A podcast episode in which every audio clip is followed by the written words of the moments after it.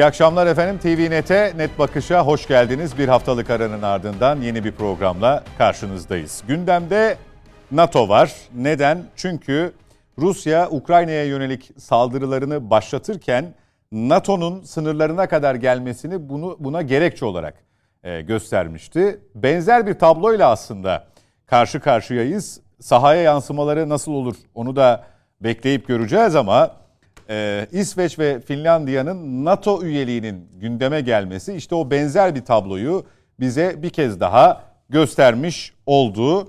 Ankara bu konuyla ilgili vetonun sinyalini güçlü bir şekilde vermişti hafta sonu. Çünkü iki Avrupa ülkesi malum yıllardır terör örgütü PKK'ya açıktan destek veriyor. Ee, onları ülkesinde barındırıyor. Aslında mesele sadece de PKK değil, FETÖ bile işin içinde. Son olarak Cumhurbaşkanı Recep Tayyip Erdoğan biz yayına hazırlanırken yaptığı açıklamada İsveç terör örgütünün kuluçka merkezidir. Finlandiya'da ondan çok farklı değil. Dolayısıyla bu iki ülke için evet dememiz beklenmesin dedi.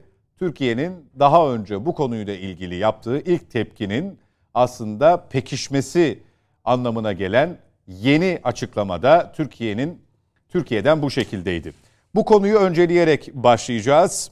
Ali Saydam iletişim uzmanı bizimle birlikte net bakışta bu akşam. Hoş geldiniz Ali Bey. Hoş bulduk. Saadet Partisi Genel Başkan Yardımcısı Sayın Bülent Kaya konuğumuz. Hoş geldiniz. Merhaba, iyi akşamlar, iyi yayınlar. Nedim Şener, Hürriyet Gazetesi yazarı her hafta olduğu gibi yine bize katılıyor. Nedim Bey hoş geldiniz. Merhaba. Mete Yarar bu hafta uzaktan bağlantıyla katılıyor Net Bakış'a. Mete Yarar hoş geldiniz.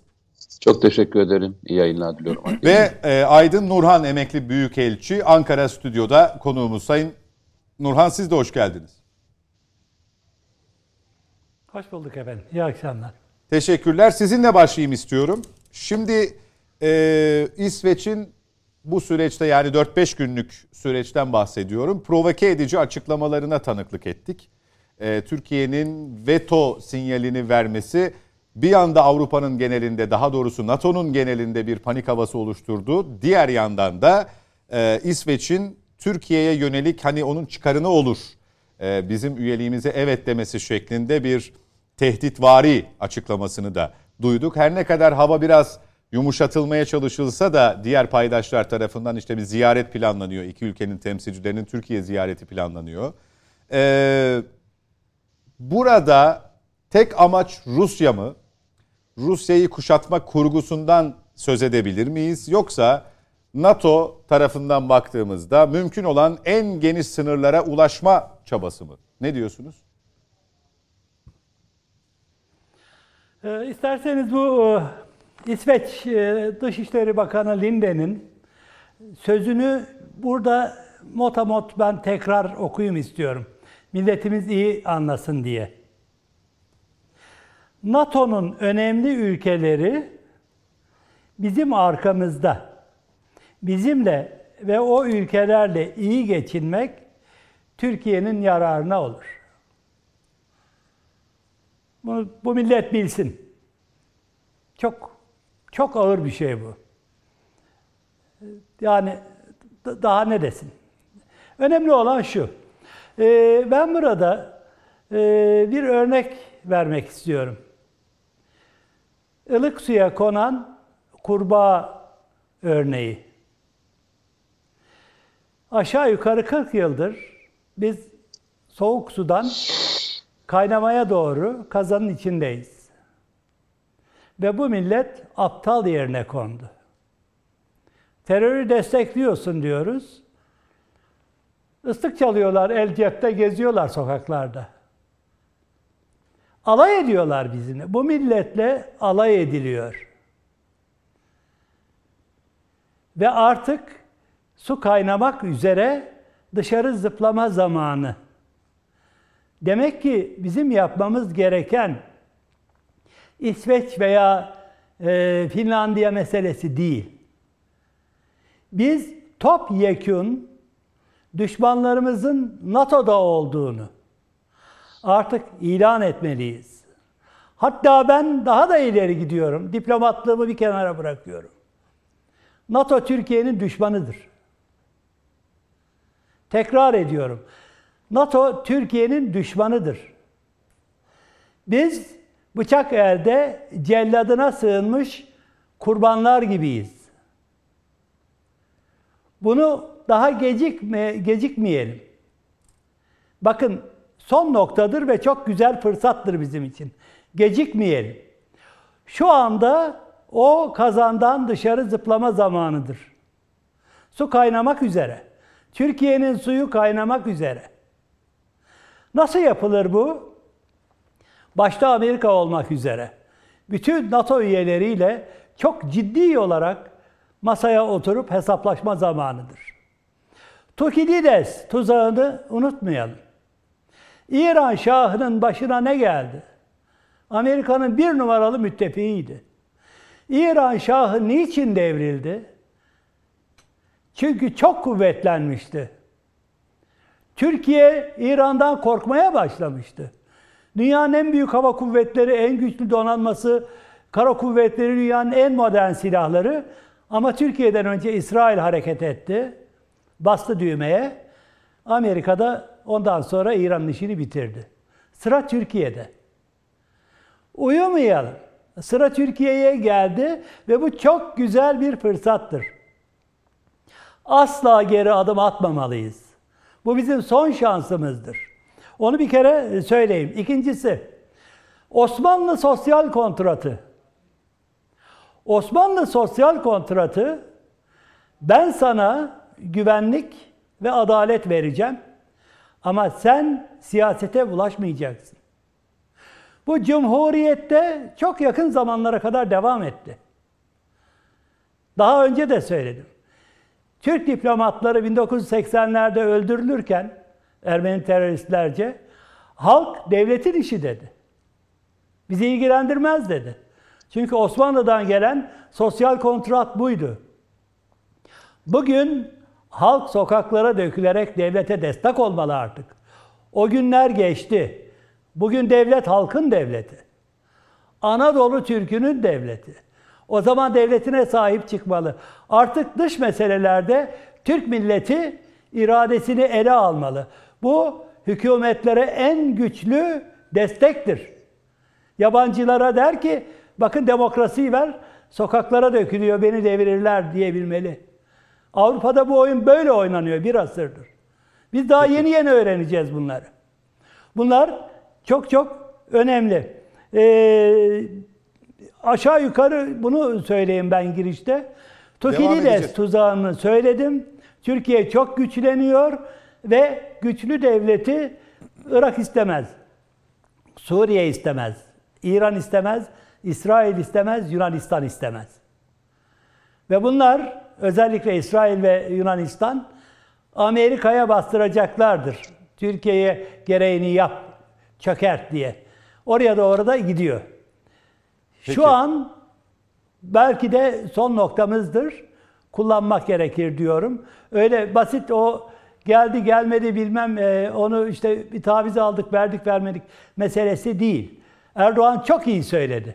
Zahmet edip gelmesinler dedi. İnşallah bunun arkasında durabilir. Biliyorsunuz daha önce papazı da verdik. Efendim NATO Genel Sekreterinin seçiminde de bileğimizi büktüler. Ee, daha önceleri olanları zaten biliyorsunuz. Bu sefer Yunanistan NATO'ya girmesi vesaire. Bu sefer sağlam durmakta fayda var. Ben eğer buna Şahinler tarafı denecekse ben Şahin taraftayım. Bedelini de ödemeye hazır olmalıyız. Peki Sayın Büyükelçi evet. e, zannediyorum bizi duyamıyorsunuz. E, birazdan e, tekrar konu devam edeceği için e, söz hakkı vereceğim size. Mete Yarar'la e, sürdürelim. E, şimdi bir pazarlık konusu geçmişi de var tabii. E, bu konuda e, Sayın Nurhan'ın da söylediği bunu bir fırsat olarak değerlendirmeliyiz. E, bir yandan da NATO Türkiye'nin düşmanıdır ifadesi bu düşmanları genişletmenin, bu kadroyu daha da e, genişletmenin çok da anlamı yok şeklinde ifade ediyor. Biz bu pazarlık konusu ya da ne alacak ne alacağız karşılığında e, mı masaya oturmalıyız? Yani eninde sonunda evet diyecek bir pozisyondan söz ediyorum. Yoksa hiç bunları gündeme getirmeden direkt veto mu etmeliyiz? Yani öncelikle şunu söyleyeyim yani bu tür konularda özellikle e, bu genişleme süreçleri içerisinde hatırlayın aynısını bize karşı da yapıyorlar. Biz Avrupa Birliği'ne e, girmekle ilgili olan mevzularda karşımıza hangi ülkeler çıkıyor ve hangileri veto haklarını kullanıyor. Yani veto hakkı dediğiniz şey o kadar basitçe verilen veya e, iade edilen bir konu değil. Yani siz şöyle düşünün. Bugün Türkiye herhangi bir konuda e, işte Avrupa Birliği konusunda e, girmeye aday gösterilmiş olsa sizce Yunanistan ve Güney Kıbrıs yönetimi buna evet der mi? Bu konuda ikna etme çabalarını e, kabul eder ve ikna olurlar. Ben size öyle söyleyeyim. En basit sorudan sorayım. Yani veto süreçleri e, açıkçası şöyle süreçler değil. Yani e, işin şeklinde, işin e, gelişmesinde, daha sonraki süreçlerde sizinle ilgili sıkıntı sıkıntı doğup doğamayacağıyla ilgili bir du- durum değil. Karşı tarafa verdiğiniz kozun büyüklüğüyle ilgili alakalı. Ben şöyle söyleyeyim. Bizim Türkiye'nin bu konudaki tavrı ne? Ee, İsveç ve Finlandiya'nın terör örgütlerine vereceği desteklerle ilgili. Peki İsveç ve e, Finlandiya yetkilileri Türkiye'ye gelse ve deseler ki arkadaşlar biz zaten hani ikisini de terör örgütü olarak algılıyoruz. Zaten öyle söylüyorlar şu anda. Söylediler zaten. Ama efendim Söylediler zaten. İsveç söyledi. aynen yani bizim bu konuda en ufak bir tavizimiz yok. Ama biz kendi ulus, e, uluslararası anlaşmalarımız, kendi iç politikamız, kendi anayasamız, Avrupa Birliği işte e, müktesebatıyla ilgili olan konularda biz bağlay bağlayıcıyız. O yüzden sizin istediğiniz her şeyi yapmaya pek de fazlasıyla gelemiyor olabiliriz. Ama biz sizi sevmiyor değiliz diyeceklerdir.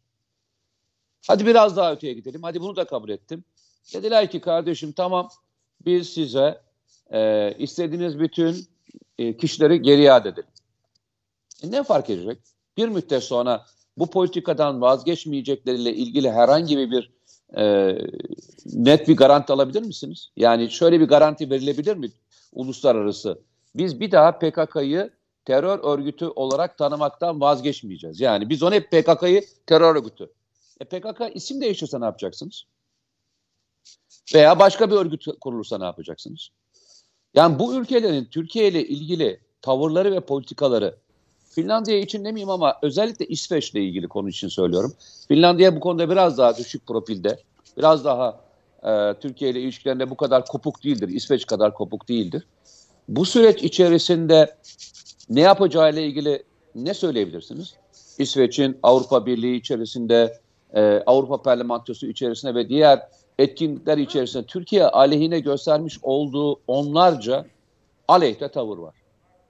Yani Türkiye'yi köşeye sıkıştırmakla ilgili onlarca e, konusu var. Siz şöyle mi zannediyorsunuz? Yalnızca Türkiye'nin tavrı PKK ve FETÖ tav- tavrı üzerinden mi şekillenmeli? Yoksa bu ülkelerin Türkiye ile ilişkileri ve Türkiye'ye bakış açısıyla ilgili e, süreçlerle ilgili mi olmalı? Yani bence ikisi çok, ikincisi çok daha e, doğru e, bir e, bakış açısı olur. Bu ülkelerin yani özellikle İsveç'in Türkiye bakış açısı olumlu değil. Şimdi bu kadar olumlu olmayan bir ülkenin e, NATO gibi bir ülkenin bir grubun için alınmış olması, ona ekstra bir ödün verilmiş olması bence anlamlandırıcı değil. Ha bunun arkasına durup e, Türkiye hayır diyebilir mi diye düşünüyorsanız açıkçası burada e, handikaplarım var. İki tane handikap var çünkü. Çünkü ortada bir sıcak gerilim var. Yani Avrupa'nın güvenliği konusu tehdide, tehdit olduğunda e, Avrupa'nın neredeyse iki ülkesi hariç yani bunu şey de sayabilirsiniz artık İngiltere'ye de sayabilirsiniz. E, üç ülkesi hariç diğer ülkelerin tamamının tamamının Avrupa ülkesi olduğunu düşündüğünüzde Avrupa bir tehdit anında bu iki ülkeyi de e, içine alacak olan yeni bir genişlemede Türkiye'nin göstereceği tavra nasıl bakarlar? NATO kavramına mı bakarlar?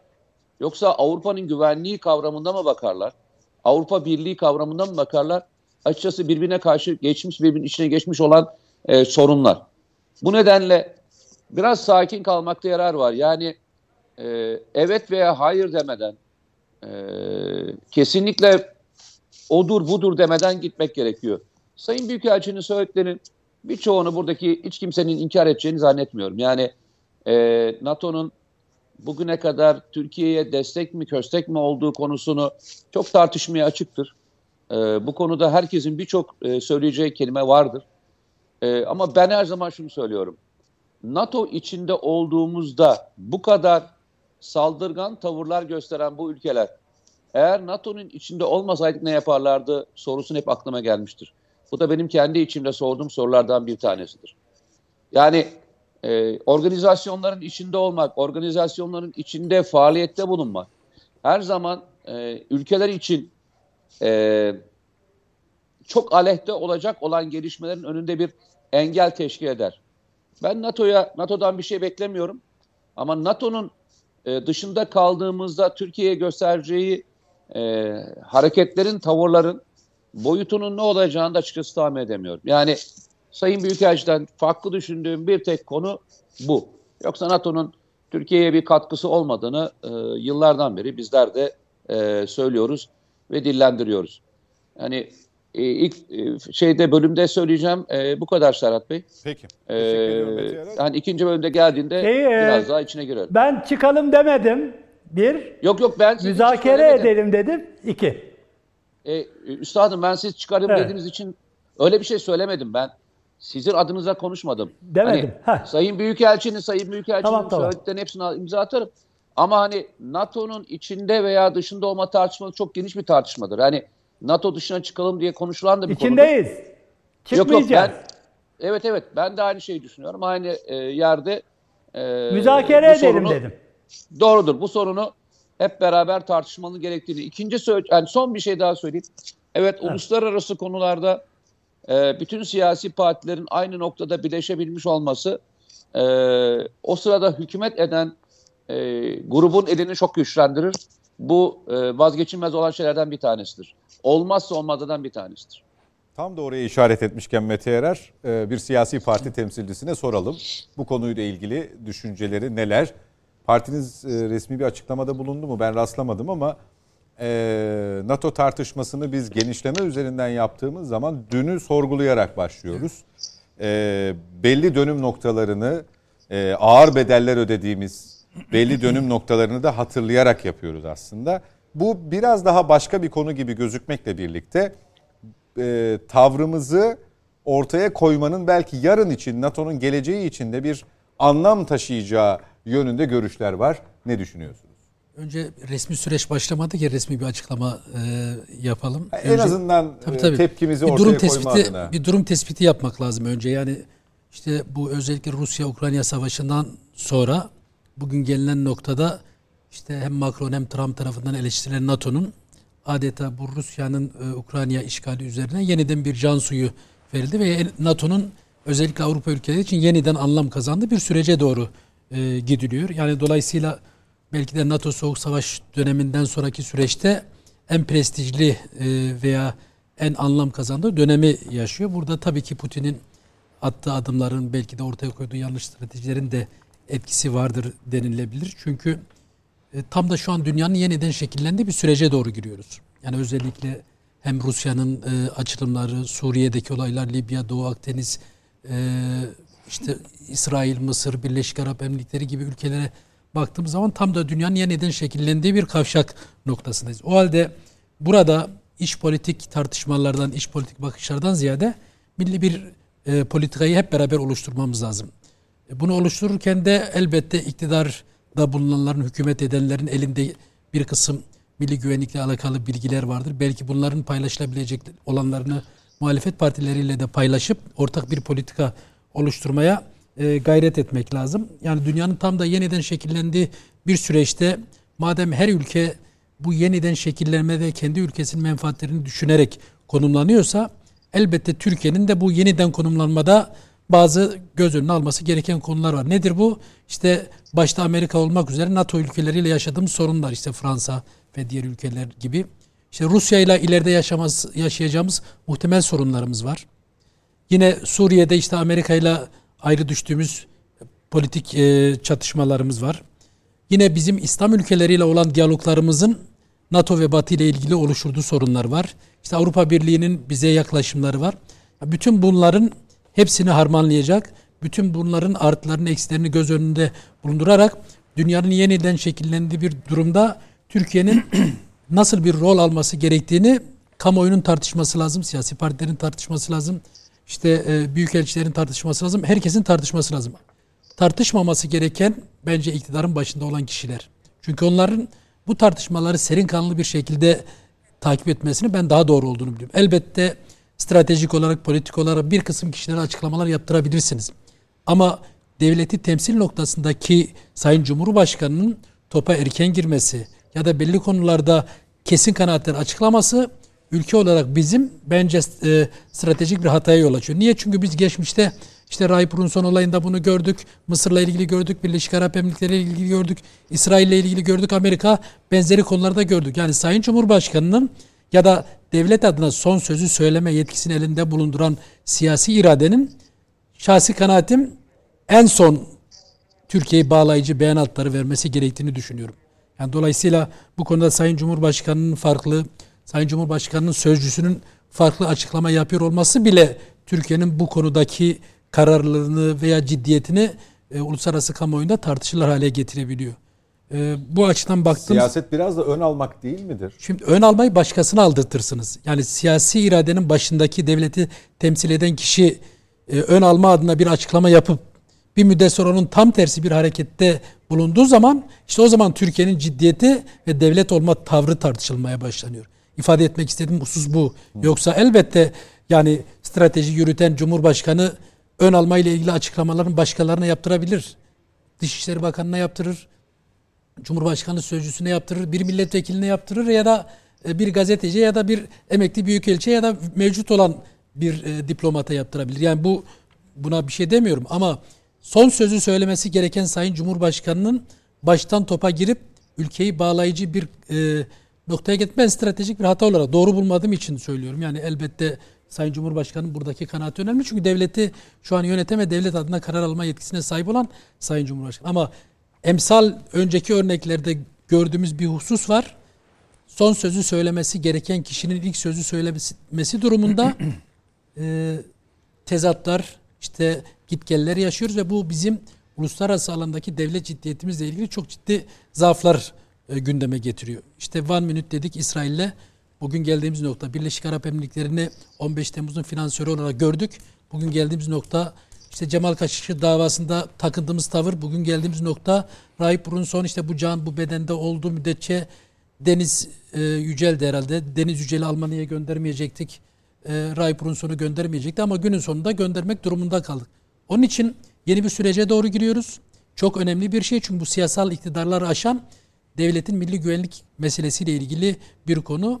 E, bence iktidarın da kamuoyundaki tartışmaları izlemekle yetinip elbette yani stratejik önlemler alacaktır, bir akıl yürütecektir. Fakat bu konunun kamuoyunda ve diğer ülkeler tarafından tartışılmasını biraz gözlemlemek yani lazım. Yani şunu söyledim aslında biraz Sayın Cumhurbaşkanı'nın açıklamalarından ziyade mesela Sayın Dışişleri Bakanı belgelerle tabii, tabii, elbette. E, daha önce yaşanmışlıklarla onları kanıtlayıcı bir takım dokümanlarla bunu Buna itiraz dile getirdi. Zaten. E, işte dedi NATO'yu almak istediğiniz Özellikle İsveç'i kastediyor tabii. Ülke bu. Ee, bu hatırlatmaları da yaptı. İşte ben de aynı şey yani Sayın Büyükelçimizin bu, Mete Bey'in bahsetti. Ya bu hatırlatmaları Sayın Büyükelçimizin Mete Bey'in, Nedim Bey'in, Ali Bey'in, siyasetçilerin, muhalefet partilerinin, e, bakanların yapması anlamlı. Elbette yani hem iç kamuoyunun hem de dış kamuoyunun düşünmeye sevk edilmesi, Türkiye'nin hassasiyetlerinin hatırlatılması açısından son derece önemli. Ama benim itiraz ettiğim nokta nihai kararı vermek durumunda olan Sayın Cumhurbaşkanı'nın bu kadar erken topa girmesi ve ülkeyi bağlayıcı bir konuda kanat açıklamasının ben çok erken ve Türkiye açısından sağlıklı olmadığını ifade etmeye çalışıyorum. Yoksa günün sonunda Sayın Cumhurbaşkanı'nın dediği gibi veto hakkımızı da kullanmamız ülke menfaatlerimiz için gerekebilir. O ayrı bir şey. Ben niye veto hakkını kullanıyoruz gibi bir itirazda bulunmuyorum. Bu konunun biraz tartışılması lazım. Bizim dışımızdaki çevrelerce tartışılması lazım ve Türkiye tam da sizin ifade ettiğiniz gibi husumet besleyen, geçmişte yanlış politikalar ortaya koyan ülkelerin iki yüzünü de bu vesileyle elbette hem iç hem dış kamuoyunda ortaya koymamız lazım. Ama biraz daha serin kanlı, en marjinal tartışmalardan tutun da en devletçi tartışmalara varıncaya kadar biraz kamuoyunun bu konularda bilgilenmesini beklemek lazım diye düşünüyorum. Ne dersiniz Ali Bey? Ee, biraz e, devlet iletişimi ve stratejisi açısından Evet. da bunu değerlendirmek gerekebilir. Zira Bülent Bey biraz aceleci davrandığımız kanaatinde. Evet, Bülent Bey Cumhurbaşkanımızın üslubuyla ve e, hızıyla ve e, hızlı hareket etmesiyle ilgili bir itirazı olduğunu söylüyordu. Yoksa konunun tartışılması Tabii, gerektiğinin altını çiziyor da ama diyor e, bu son söyleyeceğini ilk söylemesi falan. Bülent Bey'in söylemek istediği şeye iletişim dilinde, siyasi iletişimde karşılığı terminolojik olarak political correctness. Yani bir şeyi doğrudan doğruya söylememek hani hariciyeci dili denen bir dil var ya hani e, hariciyeci e, evet derse belki demekmiş, belki derse hayır demekmiş, hayır derse hariciyeci değilmiş diye bir tanım vardır. Hiçbir zaman direkt hayır demezmiş yani. Tekrar edeyim. Evet derse belki demekmiş, belki derse hayır demekmiş, hayır derse de hariciyeci değilmiş. Ee, efendim Dolayısıyla literatürde hayır yok. Yok evet Aydın Bey'in e, alanına tecavüz etme cesaretini gösterdiğim için inşallah bağışlar beni. Şimdi burada yani e, birdenbire e, Bülent Bey'in e, eleştirisini şöyle anlıyorum ben. Doğrudan doğruya hayır demiş oluyor Sayın Cumhurbaşkanı ve bu, bu e, dışişleri e, kültürünün ve de political correctness denen siyasi doğruculuk diye Türkçe'ye çevirebileceğimiz yaklaşım biçimine ters. Şimdi Cumhurbaşkanı'nın genel üslubu böyle ama. Cumhurbaşkanı 20 senedir böyle. Cumhurbaşkanı 3 gündür böyle değil yani. İsveç'te, e, Finlandiya e, Özelinde değil sadece. özelinde değil. Yani One Minute'de de kimse demez. Hiçbir hariciyeci yapmazdı. Yani e, ona bakarsanız Atatürk'te bana çizmelerimi giydirmeyin demezdi yani. Yo, Ben E, şey açısından söylemedim. Yani o kadar sert bir duruş ortaya koyup sonra da 180 derece çark ettiğiniz zaman ülke imajı açısından sorunu gördüğüm için söylüyorum. Yani belki de o anlamda elinizi ilk başta Tekrar arz o anlamda etmeye, evet. Yani ama tak- Müsaade buyurursanız arz etmeye çalışayım.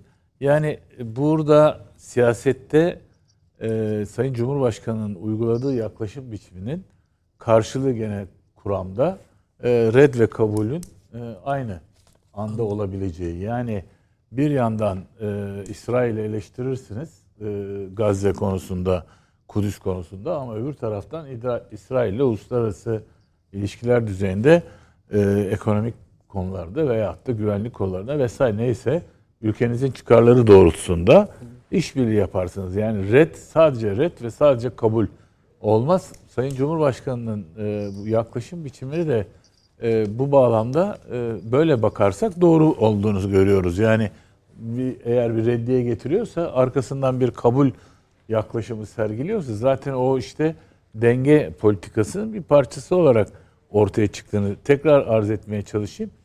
Aynı yaklaşım biçimini Gazi Mustafa Kemal Atatürk'ün e, ben böyle bir kıyaslama yapmıyorum haşa ama Gazi Mustafa Kemal Atatürk'ün davranışlarında da görüyoruz. Yani e, en önemli e, söylem söylediklerinin en önemlilerinden bir tanesi bu İskenderun İskenderun o bölgeyle ilgili Hatay meselesinde İtalya ile e, çatışma noktasına gelindiğinde bana çizmemi giydirmesinler lafı nereye kadar varmıştır e, düşünün yani tam da o yılları düşünün.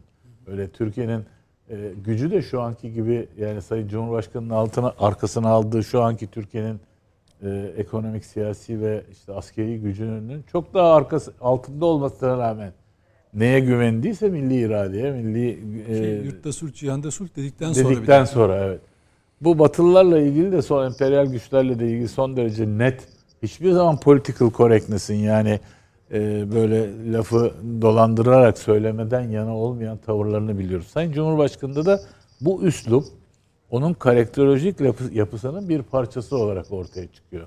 Yani bu nedenle biz öbür taraftan da şunu te- bugün gelinen nokta dediğimiz zaman uluslararası ilişkiler bağlamında e, bugün herkesin teslim ettiği bir şey var ki Türkiye'ye hakikaten akın akın insanlar gidiyor, geliyor, gidiyor. Türkiye'nin uluslararası ilişkilerin son 6 ayda özellikle hem Türkiye'nin Suudi Arabistan'la olan ilişkisinde, Birleşik Arap Emirlikleri ile olan ilişkisinde İran'la olan ilişkisinde Ukrayna krizindeki. Ukrayna krizindeki pozisyonu almasında efendim e, gü- şey Ermenistan hatta konusunda Türkiye'nin bu red ve kabulü son derece haysiyetli ve son işte bu political correctness'e böyle e, e, siyasi e, doğruculuk gibi yöntemlere başvurmadan yani aslında hakikaten Türkiye'nin e, e, uluslararası ilişkiler konusundaki üslubunda bir değişiklik olduğunu herkesin kabul ettiğini düşünüyorum ben. Böyle değildi eskiden. Evet. Hani e, Mektebi Şahane'den Galatasaray Lisesi'nden mezun olup işte mülkiyenin tedrisatından geçtikten sonra e, hariciye mesleğine intisap etmiş olan e, insanların bir e, şeyin geçtiği bir eğitim sistemi vardı. İşte ona bakacak olursak Sayın Büyükelçim daha iyi bilir benden. Ona bakacak olursak işte bu böyle tam söylenmesin. e, e, Devletin başı e, önce başkalarını konuştursun, sonra kendisi konuşsun.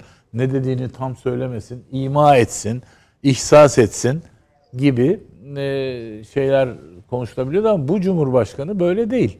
Yani o memleketin e, âli menfaatleri ve milletin âli menfaati söz konusu olduğu zaman birdenbire e, burada e, kartları açı veriyor. Yani şeyde bırakmıyor yani tereddütte bırakmıyor yani tartışmaya da mahal e, ve de bu bütün kurumlarına devletin bir mesaj olarak ben sadece Cumhurbaşkanı'nın bu konuşmasını bu bu akşamki yanılmıyorsam işte e, Cezayir e, başkanıyla e, basın toplantısı sırasında ifade etti. Buraya gelirken yolda dinledim ben de. Oradaki e, mesajı e, sadece bütün dünyaya değil aynı zamanda Türkiye'deki kurum ve kuruluşlara da yani herkes kendi e, durumunu buna göre tespit etsin. Ben şimdi merakla bekliyorum siz Bülent Bey gayet muhalefetin altılı masanın bir parçası olarak gayet net koydunuz meseleyi.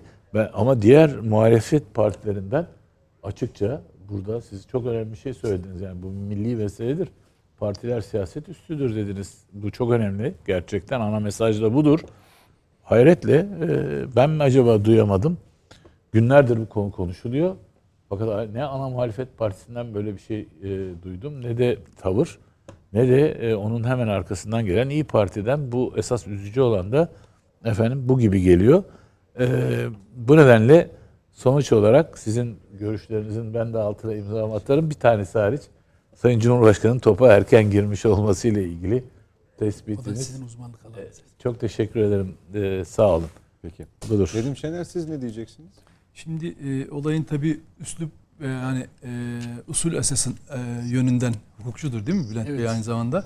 Hani usul yönünden değil ama esas itibariyle baktığınız zaman e, ya Türkiye'nin e, gitgide yükselen bölgesel aktör olma rolünün artık küresel bir e, role dönüştüğünü görüyoruz.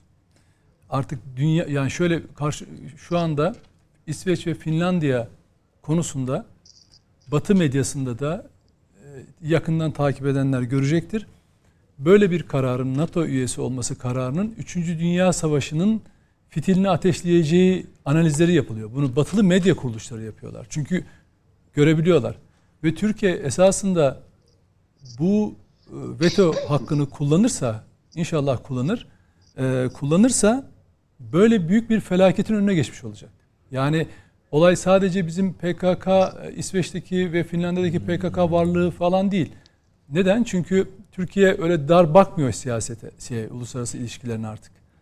Çünkü diyelim ki İsveç bütünüyle dedi ki yarın bütün unsurlarını çıkardım, istediğiniz adamları da size iade ettim. Sorun kalkmış mı olacak? Hayır. Çünkü zaten Almanya hem PKK, DHKPC, FETÖ merkezi, Belçika, DHKPC, e, PKK merkezi. Hatta bazı Danimarka öyle. Bütün diğer e, Hollanda'sı öyle. Bütün NATO ülkeleri Avrupa merkezli olarak PKK, FETÖ, DHKPC üssü gibi zaten.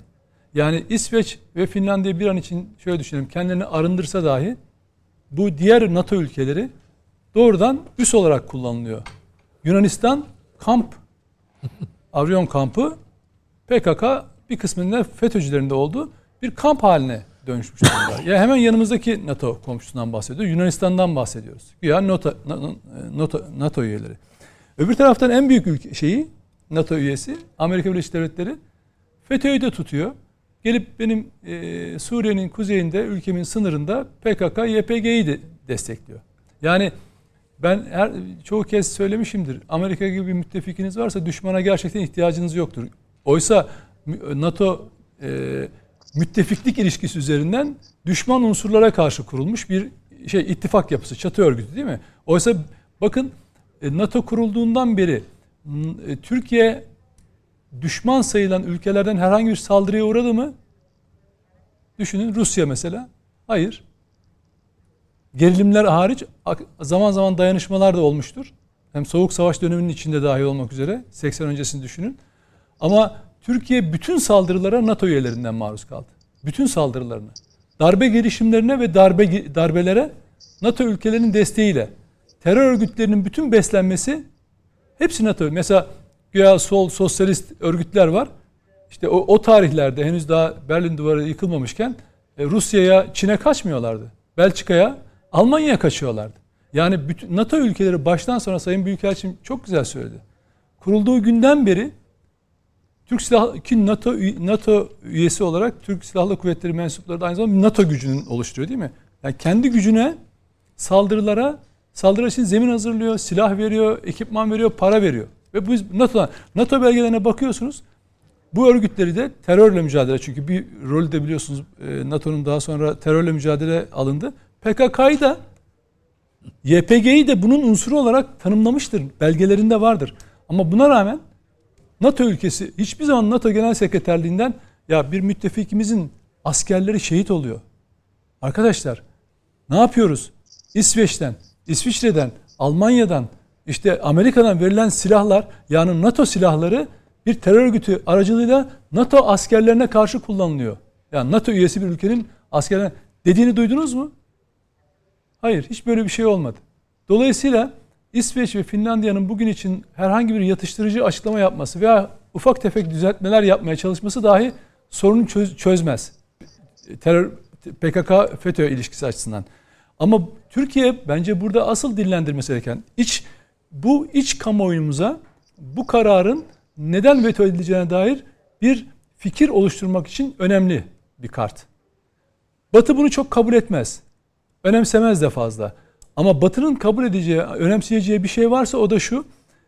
İsveç ve Finlandiya'yı yöneten aklı evvel siyasetçiler henüz bugün ne, nasıl bir tehlikeye attıklarını, ülkelerini tehlikeye attığını farkında bile değiller. Rusya tutup da vetoya rağmen hadi diyelim ki şey yaptılar, e, üye yaptılar. Rusya duracak mı zannediyorlar? Yani Rusya çünkü Amerika Birleşik Devletleri'nin bir planıyla sınırına kadar geldiğini Ukrayna gibi oraya da bir e, e, kuzeyden sınır örmeye çalıştığını Finlandiya ve sınırına. Finlandiya oradan Rusya'yı istikrarsızlaştırmak için her şeyi yapacağını öngörebiliyorlar. Zaten adamların güvenlik konsepti bunun üzerine kurulu. Nasıl biz Kuzey Irak'ta kendine e, bir yönetim belirledi değil mi? Orada bir referandum yaptılar. Türkiye'nin tavrı ne oldu? Referandumu askıya almak zorunda kaldılar. Niye oldu bu? Yani orası bir bağımsız ülkenin bir parçası değil miydi? Ama Türkiye dedi ki bir dakika eğer orada bu yapıya gidersen ben oraya müdahale edeceğim dedi. Ve onu gördüler dünya. Bak bu bizim önceliğimiz. Rusya'nın da önceliği bu. Amerika Küba'ya e, Rusya füze yerleştirmeye kalktığında ne yaptı? Dünya savaş çıkacak diye bekledi insanlar. Yani küresel güvenlik sistemleri anlayışları farklı. Şimdi karşında da Rusya diye bir devlet var ve bunun için kendileri de söylüyorlar. Yani bunun askeri sonuçları olacaktır diye açık açık söylüyorlar. Ne yapar? Ukrayna'ya benzetir mi? Zorlanır. Ee, NATO ülkesi olduğu için. Ama bu işte 3. Dünya Savaşı anlamına gelir. O zaman Türkiye burada aslında Rusya-Ukrayna Savaşı'nda olduğu gibi dengeleyici rolü, tarafsız rolünü oynamakla beraber burada da eğer veto kartını etkili bir şekilde kullanırsa böyle bir çılgının önüne geçer. Çünkü Amerika'yı Türkiye'nin gücü dışında başka hiç kimse kurtar şey yapmaz, dizginleyemez. Bütün NATO ülkeleri zayıf. Yani Avrupa dahi işte gördünüz kendi ekonomik, ulusal çıkarlarına rağmen Rusya ile kapışmayı Almanya gibi bir ülke ki güya güçlü miğfer vermeyeceğim diyen ülke şimdi diyor ki silah depolarım boşaldı artık şey, şey vermek e, Ukrayna'ya silah vermekten. Dolayısıyla o noktaya gelmiş ülkelerden bahsediyoruz. Aslında hani Rusya'nın askeri gücünün işte çok büyük ama o kadar da etkili olmadığı zafiyetleri falan tartışılıyor. Peki Avrupa'nın silahlı gücü neymiş? İşte gördüğünüz verilen silahlarla ne hale gelmişler. Amerika'ya dayamışlar sırtlarını silahlı güç olarak. Onun etkisiyle yapıyorlar. Şimdi ama Türkiye Türkiye yıllardan beri terörle mücadelenin verdiği o şeyle e, tecrübeyle büyük bir savaşçı şeyini koruyor.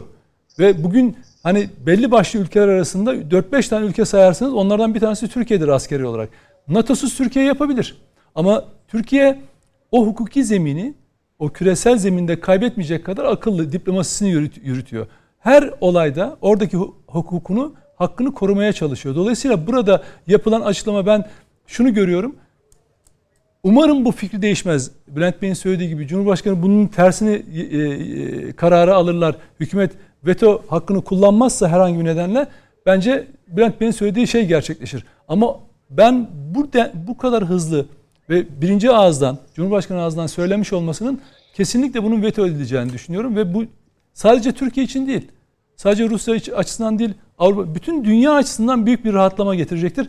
Bu işten en karlı çıkacak olanlar Amerika'nın etkisiyle e, e, üyelik başvurusu yapan İsveç ve Finlandiya gibi ülkeler olacaktır. Hiç olmazsa Amerika onlara bastırıyor. O çok açık. Amerika onlara bastırıyor üye yapmak açısından Rusya'yı sıkıştırmak için ve Rusya'yı kışkırtmaya çalışıyor. Tıpkı Ukrayna'da olduğu gibi. Aslında o felaketi orada, o felaketi Türkiye orada, önleyebilecektir. Orada bir, bir taşla birkaç kuş vurma amacı da var hmm. Amerika'nın gibi gözüküyor. Ee, zira hani Avrupa Birliği üyesi olup NATO üyesi olmayan ülke meselesi de hep bir tartışma konusudur da konusudur ya. E, bir de e, kontrol altında tutma çabası. Tabii. E, Amerika Birleşik Devletleri'nin Trump döneminde NATO ile ilgili neler yaşadık malum. Dolayısıyla bu hem Rusya'ya bir kuşatma ne diyelim kurgusu e, bir yandan da tabii e, senin söylediğin de önemli. Ama Avrupa Birliği üyesi olup NATO üyesi olmayan e, bu iki ülkeyi orada o bütünün bir parçası haline getirmekte. Ya Sayın Başka bir amaç. daha iyi bilecektir. Ee, Çok da anlayamadık dedi 90, Amerika Türkiye'nin tepkisini ama do, e, iliklerine kadar anladı tabii, da tabii. anlamazlıktan 99'dan geliyor. bu tarafa 5-6 defa 7-8 defa hatta şey olmuş. NATO genişleme kararları almışlar. 14 tane 15 tane ülke hı hı. alınmış ve Türkiye bunları veto etmemiş. Ama onların alınma durumu ve gerekçeleri farklı ve bugün gelinen nokta farklı.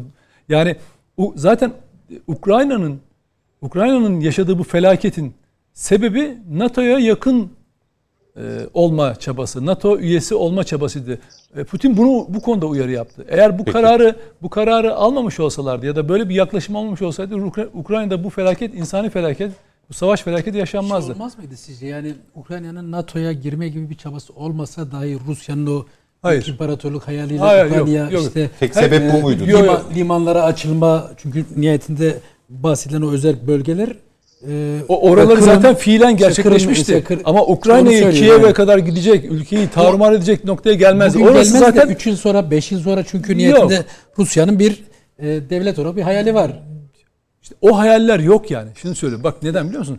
Şimdi mesela bir Varşova Paktı yok. Rusya'nın Rusya kendi gücünü bilen ve gücünün nereye yettiğini ölçebilen bir devlet. İşte Kırım konusu, Donbas bölgesi konusu zaten e, kendince var olan bir ihtilaf üzerinden işte referanduma da götürüp işte e, belli bir çoğunluğu ama onun ötesine geçmek niyetli değil. Ukrayna'da bir Bak, devlet yok diyor zaten Putin yani. Ama şimdi bir, savaş, yani savaşa başlarken şimdi savaşa başlarken bir şeyler söylersiniz. 50 şey söylersiniz onuyla yetinirsiniz. Yani dersiniz ki ben burayı yıkacağım dersiniz ama asıl amacınız daha dar bir alanda hakimiyet sağlamaktır. Onlar onlar ayrı stratejiler. Ama eğer tek başına Ukrayna meselesinin başına NATO konusu bizim gündemimizde yoktur falan dese o saldırının kendi ağzından belirttiği hiçbir meşru sebebi kalmazdı ve Peki. Şey biterdi o ta- tartışma. Evet, o ilk turu tamamlıyoruz efendim. Bir araya gideceğim. Aranın ardından bu konu başlığıyla devam edeceğiz. Daha sonra iç siyasete ilişkin mesajları yorumlayacağız.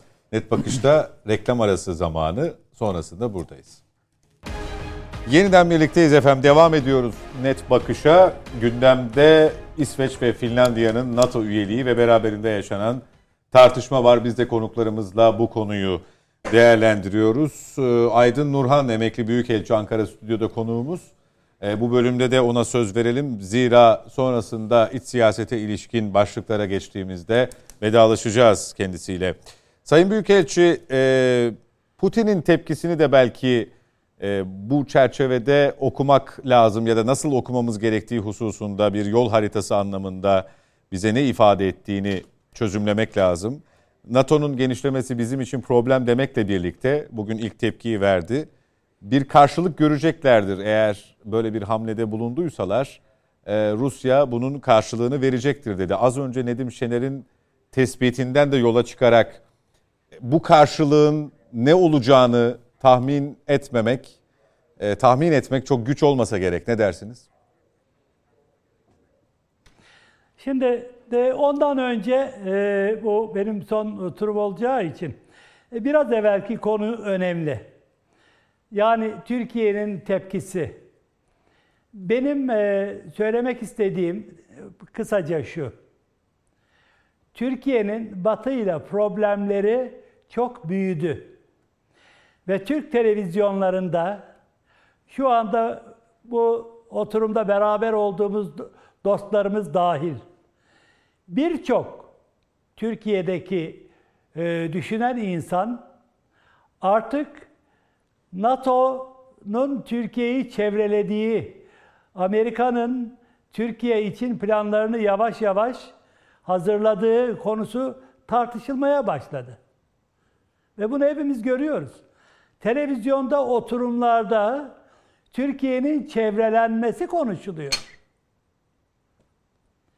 Bunu neden bu hale geldi? Bu, bu aşamaya nasıl geldi bu iş? İşte benim de kanaatim. Gerçekten Türkiye çok güçlendi ve hakikaten Türkiye için çok ciddi sonuçları olacak hazırlıklar yapıldığı kanaati bende oluştu. Bu kanaat bende oluştu. Onun için diyorum ki ben, bakın NATO'dan çıkalım demedim. Bunların alınmasına veto koyalım demedim. Dedim ki bütün ilişkilerimizi NATO'yla şu aşamayı bahane ederek, vesile ederek diyelim, masaya koyup yepyeni bir süreç için müzakerelere başlayalım diyorum ben. O noktaya geldi Türkiye. Bundan sonrası hakikaten karanlık. Ben karanlık görüyorum. Veto Türkiye edelim demediniz. sıkışıyor. Ee, Yani bu konuda tavrımızı nasıl belirleyelim? masaya oturacağız ve diyeceğiz ki Ama- topyekun bir müzakere sürecine başlayalım diyeceğiz. Bu vesileyle. Bakın İsveç değil benim derdim. Finlandiya değil. Anladım orasını. Bütün Türkiye'nin düşmanları ve bir NATO ülkelerinde tartışılacak bunlar artık. Böyle devam edemez. Biraz evvel Nedim Bey saydı hepsini. Böyle devam edemez. Bizi aptal yerine koyuyorlar. Görmüyor muyuz bunu? Devam edemez. Artık topyekun bir müzakere sürecine başlamamız lazım. Rusya ile olan bu gerilim, Ukrayna meselesi, arkasından bu e, İsveç ve Finlandiya bize bir vesile yaratmalı. Artık ciddi olarak bunları bir masaya oturup tartışmalı. Bu kadar. Ya benim söylediğim daha ötesi değil. Oturalım müzakere edelim diyorum. Bu. Başka bir şey demiyorum ben. Şimdi gelelim e, Rusya'ya. Rusya bunun sonuçları olacak diyor. Hiçbir sonucu olmaz. Hiçbir sonucu olmaz. Rusya'yı önemli olan şu. Köşeye sıkıştırmamak. Duvara sıkıştırırsanız eğer sonuç gelecektir. Rusya duvara sıkışmadığı sürece hiçbir şey yapamaz. Ne zaman ve nasıl Gerçekten sıkışır? kötü yakalandı. Tuzağa Ya da öyle hisseder. tuzağa çok kötü düştü. O zaman şu var. Bakın kışın çok önemli. Bazı e, biliyorsunuz yerli ve e, yabancı basında var. Bu kış tayin edici bir e, zaman. Zaten Stoltenberg de söyledi, Batılılar da söylediler. Bu savaş uzun sürecek. Değil mi? Bunu birçok kişi söylüyor. Uzmanlar söylüyorlar. Savaş uzun sürecek. Bu uzun sürecek aşama kışın bazı şeyler belirli o hale gelecek. Ee, belki çatışmalar duracak, bilmiyoruz. Ama Amerika yıpratma savaşına devam etmek isteyecek. Burada bırakma niyeti de olmadığı düşüncesindeyim. Eğer Rusya içten karışmaya başlarsa, siyasi yönden çok ciddi karışıklıklar ihtimal dahilindedir. Başlarsa Rusya'da, o zaman işler daha kötüye gidebilir. Onu ben tahmin edemiyorum nereye varacağını. Ukrayna, Amerikalı komutanların, İngiliz komutanların yönetiminde Rusya'ya taarruza başlarlarsa, Rusya'nın içinde bombalar patlarsa, terör eylemleri başlarsa, onun nereye gideceğini de bilmiyoruz. Bunları e, şu anda tahmin etmek zor. Ama tekrar edeyim ben, köşeye sıkışırsa tehlikeli olur. Ondan önce yapacağı fazla bir şey olduğunu sanmıyorum. Peki. Ee, Mete Erer duyabiliyor mu bizi? Duyuyorum. Evet. Peki biz e, vetoyu ya da pazarlık konusunu sadece bu iki ülkenin teröre verdiği destek üzerinden mi gündeme getirmeliyiz, getireceğiz? Önceliğimiz bu belki ama bir yandan da şu ana kadar konuşulanların içerisinden çıkardığımız çıkardıklarımız kadarıyla Rusya-Ukrayna krizi denkleminde de bu bir şey ifade edecek mi? Ee, öncelikle şöyle söyleyeyim. Hani e, iki defadır e, Sayın e, Büyükelçi hani e, yanlış bir şey ifade ettiysem özür dilerim. Yani onun söylemediği bir şeyi sanki onun gibi söylemiş gibi ifade ettiysem özür dilerim kendisinden. Estağfurullah. Hayır savunmak zorunda kaldı. Aziz yani dost, öyle bir şey. Estağfurullah. Yok estağfurullah ya ben hani özür dilerim ee, sizin söylemediğiniz bir şeyi e, öyle bir ima olduysa benden çıktıysa kusura bakmayın çok özür dilerim yani e, onu Değil, söylemediğinizi hayır, ben de farkındayım. hayır. Kusura bakmayın. E, şimdi Evet. e, öncelikle şöyle söyleyeyim ben bir soru üzerinden gideyim ve bu soruyu şöyle şekillendirelim. Sorun çok doğru. E, çoğunlukla e, ülkeler veto haklarını yalnız o ülke için değil almak istedikleri başka bir şey varsa ve düzenlemek istedikleri genel uygulamalarla ilgili sıkıntılar varsa bunu isteyen dominant ülkelerin önüne de getirirler. Bu o zaman da bir fırsat oluşturur. Bu Avrupa Birliği içine geçerlidir. Bu bunun gibi topluluklar içine geçerlidir. Ben şu soruyu sorayım. Bu e, süreç içerisine baktığınızda e, Ukrayna krizi ve Ukrayna'da yaşananlar Rusya'nın askeri potansiyelinin ne olduğunu herkese gösterdi mi? Gösterdi. Yani e, peki bu potansiyelin Finlandiya gibi, hadi Finlandiya'yı geçelim o sınır komşusu. İsveç'i bu kadar rahatsız edecek ne, ne yaşanmış olabilir ki?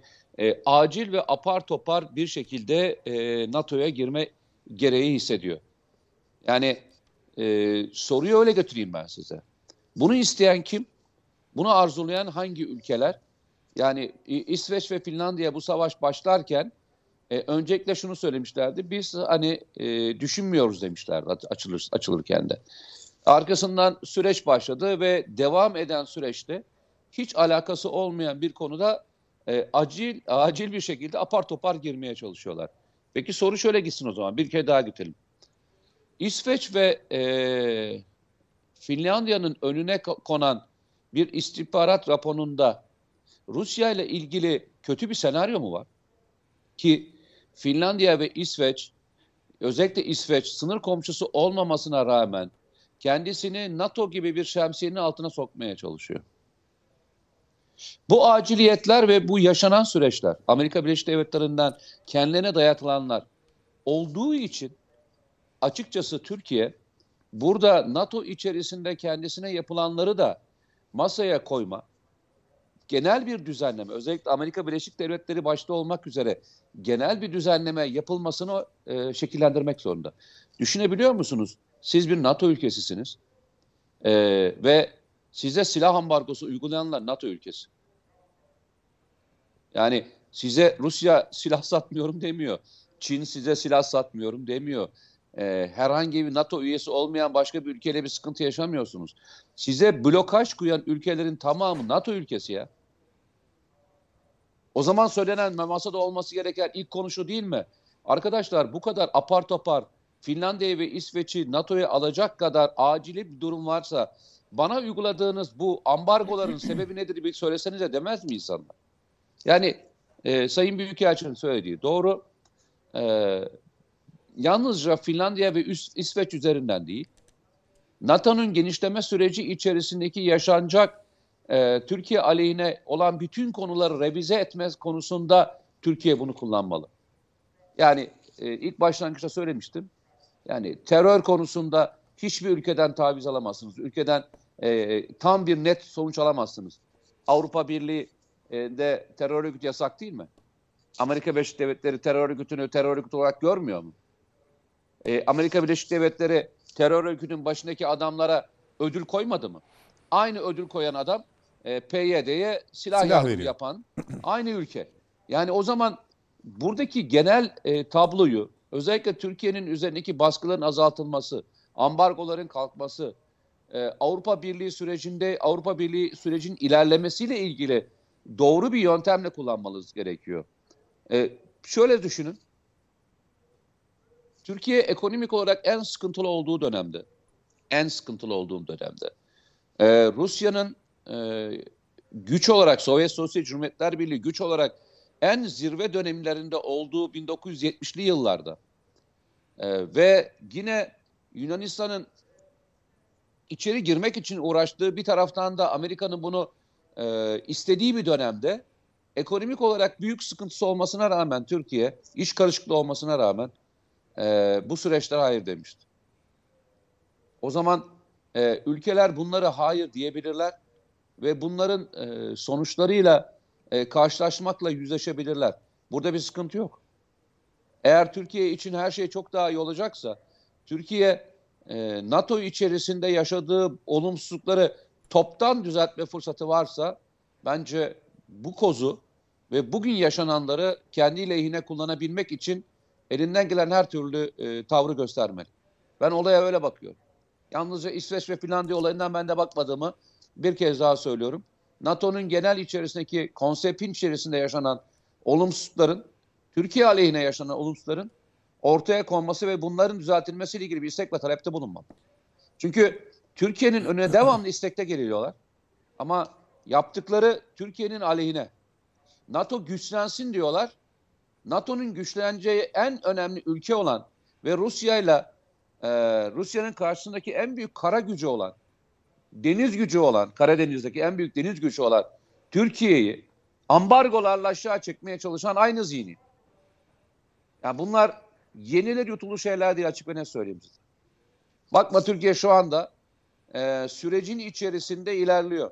Geçen gün e, Çin'le ilgili bir atasözü, Çinlilerin özellikle e, istihbaratçıların çok kullandığı bu değilmiş. Çok da hoşuma gitti. E, yumruk atmak için önce güçlü olmak zorundasınız. Yani o yumruğu atana kadar önce yumruk yemeyeceksiniz. Yani bugün sürecin içerisinde Türkiye'nin sabrı e, o güçlenme sürecinin e, kendi lehine çalıştığı için, kendi lehine ilerlediği için Türkiye yapacaklarını ne zaman yapması gerektiğini bilir ve yapar. 1960'larda başlayan krize müdahale etme gücü 74'te olduğunda etti. 1990'larda başlayan Karabağ Savaşı'nda Azerbaycan yıllarca 30 yıla yakın e, bu savaşın e, ilerlemesinin güçlenmesini bekledi ve geldiği zaman da doğru müdahaleyi yaptı. Türkiye'de NATO içerisinde yapacakları vardır ama önce ondan öncesi Türkiye'nin yapması gerekenler var. Kendi ödevleri var. Bu ödevlerden bir tanesi savunma sanayinin millileştirilmesiydi. Bu ödevi çok güzel bir şekilde yapıyor.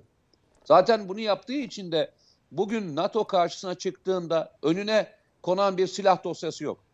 Konuyor. İşte F-35'i koyarsınız, modernizasyon koyarsınız. Onu da koyacağınız şurada 4 sene daha kaldı. 4 sene sonra koyacakları o tabuda kalmayacak. İşte süreç böyle ilerler. Türkiye kendi iş politikasında kendi yapmaları gereken ödevleri yaparak ilerlediğinde bunlar olmaya başlıyor. İlk süreçte bir şey konuşulmuştu. Sayın Ali Saydam e, söyledi. Bir de Bülent Kaya sanırım e, Sayın Bülent Kaya da girdi. Ya şöyle bir şey söyleyeceğim. E, dış politikada söylemler içerisinde e, birbirinden farklı konuşmalar, farklı farklı deyimler olabilir. Yani bu politikanın e, süreç içinde değişmeyeceği, mutlakiyet, mutlak olduğu gibi bir konu ve kavram yok. Yani o söylemlerin karşı muhatapları da değiştirirse gelir. E, bu muhataplıkların içerisinde Amerika Birleşik Devletleri değişir. E, Rusya'da değişir. Hiç oturmayacağım dediğiniz insanlarla oturursunuz. Hiç konuşmayacağım dediğiniz e, Ukrayna devlet mi dediğiniz e, Ukrayna ile masaya oturur.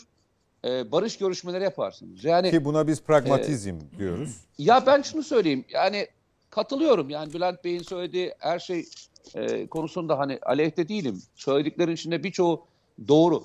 Ama e, şu var. E, dış politika yalnızca sizin belirlediğiniz bir stabilizm ortamda gitmiyor ki. Yani Türkiye'nin dengelediği, Türkiye'nin belirlediği bir ortamda gitmiyor. Dünya bir değişim içerisinde, dönüşüm içerisinde sizin o gün söylediklerinizin değişebileceği dönemler de geliyor. Yani bugün söylediğiniz bundan 10 sene sonra aynı şekilde devam etmesi gibi bir durum olamaz. Çünkü zemin aynı zemin değil. Dönem aynı dönem değil. Sorunlar aynı sorunlar değil. Bu değişimleri gördüğünüzde şunu söyleme şansına sahip değilsiniz. Yani ya Türkiye e, müthiş bir işte daha sonra söylediğini farklı bir şekilde yorumluyor. Ben size şöyle söyleyeyim. Bu İran tarafından yapıldığında şöyle anlaşılıyor. Fars zekası. Fars e, dış politikası. Nasıl dış politikası? E, bir taraftan işte o dönemin e, Tahran Büyükelçisi, şey, Tahran e, belediye başkanı, daha sonra e, Cumhurbaşkanı oldu. Ahmet Necadet şunu söylüyordu. Biz bir taraftan Afganistan'da e, şeyle beraber çalışıyoruz. Amerika Birleşik Devletleri ile çalışıyoruz. Bir tarafta Irak'ta beraber çalışıyoruz. E, ama e, Suriye'de e, savaşıyoruz. İşte önemli kişilerimizi öldürebiliyorlar. Veya işte şu konuda ters düşüyoruz, bu konuda beraber çalışıyoruz. Ama bunu söylediğinde insanlar şunu söylüyorlar. Yani e, işte acem e, politikası, e, politika bu kadar geniş olabilmeli. Ben bu kadar geniş olmak istemiyorum ama e, 20 yıl önce söylenen e, bir konunun, 10 yıl önce söylenen bir kelimenin e, o günkü atılan çıpanın doğru bir çıpa olmadığını, eğer değişmesi gerekiyorsa değişebileceğini de e, politik bir gerçeklik olarak da kabul etmek gerekiyor. Bunu yapmazsak bundan sonra gelecek olan siyasetçilere de bağlarız. Bundan sonra gelecek olan e, bu tür konuları yapacak olan insanlara da bağlarız. Siyaset dediğiniz şey değişimler üzerinedir. Peki. Nedim Şener? Ee, şimdi e, Türkiye e, NATO'dan beklentileri ve talepleri konusunda ne kadar haklı olduğuna dair e, en önemli argümanlardan bir tanesi e, Makedonya'nın e, NATO üyesi olma süreci. Yunanistan birçok ülkeyle beraber e, NATO üyeliği için başvuru e, yap, yapılmış. 2008 yılında Makedonya'nın e, NATO üyeliğine veto ediyor. Sebebi de Makedonya'yı ülke olarak tanımıyor. Peki bu sorun 10 yıl masada kalıyor. Yani Yunanistan 10 yıl vetosunu kaldırmıyor. Makedonya'yı NATO... Kuzey Makedonya yapana kadar. Tabii. Sonra isim üzerinde anlaşılıyor. Kuzey Makedonya yapıldıktan sonra 2020 yılında bugün Makedonya e, üzerindeki vetoyu kaldırıyor ve Yunanistan'ın bu kararıyla NATO üyesi oluyor. Şimdi dolayısıyla bunlar Türkiye'nin bu konuları gündeme getirmesi son derece meşru ve haklı zaten. Kaldı ki karşınızda sadece bir isim anlaşmazlığı üzerinden bir üyenin alınıp alınmaması meselesi değil. Uluslararası tüm hukuk Türkiye'nin yanındayken, tüm mahkeme kararları yanındayken terör örgütlerine kucak açmış bir NATO yapılanması var. Sözde yani iki misyonu var e, NATO'nun belirli. Bir tanesi e, ortak savunma stratejisi, ikincisi daha sonra 2000'li yıllardan sonra terörle mücadele haline dönüştü bu. Yani terörle mücadele e, şeyine girdi. Resmen e, müca, e, stratejisine içine yani mücadele amacının içine girdi. Varlık sebebine dönüştü. Peki deminden Sayın Büyükelçim de örnek verdi. Birçok kere de söylüyoruz. NATO üyeleri terör örgütüne destek veriyorlar. Bu durumda ne yapacağız? Nasıl bir e, yapının içindeyiz biz? Evet Türkiye o hukuki zemini kaybetmeyecek, uluslararası hakkını koruyacak ama dünyaya da bunu anlatacak. Dünyaya NATO ülkelerinin yani Brüksel'de değil mi bunun merkezi? Ya Brüksel'in bir terörist yuvası olduğunu hatta Belçika'da bakın bir adım daha ileri gidecekler. Ee, nitekim Avrupa Parlamentosu'nda en büyük en büyük grubu oluşturan Hristiyan Demokratlar da eğer bir kişi NATO e, şeyine e, çekince koyarsa kendini de dışlamış sayar diye Türkiye'yi NATO dışına itebiliriz. Onu enterne edebiliriz, izole edebiliriz hı hı. noktasına getiriyorlar. Bir adımlarından biri bu olabilir. İkincisi e, mesela PKK'yı terör örgütü olarak tanımaktan vazgeçebilirler. Ki bunun için Belçika'da, Danimarka'da şeyler var. Açılmış davalar var. Geçen hafta e, PKK'lılar e, Almanya'ya başvurdular bu konuda. Yani PKK'yı terör örgütü olmaktan çıkarın noktasına getirdiler. Ve biz bunu sürdüreceğiz. Deminden büyük, Sayın Büyükelçim söyledi. Bunun küresel etkilerinden bir tanesi ve Türkiye'nin yaşayacağı etkilerden bir tanesi bu olacaktır.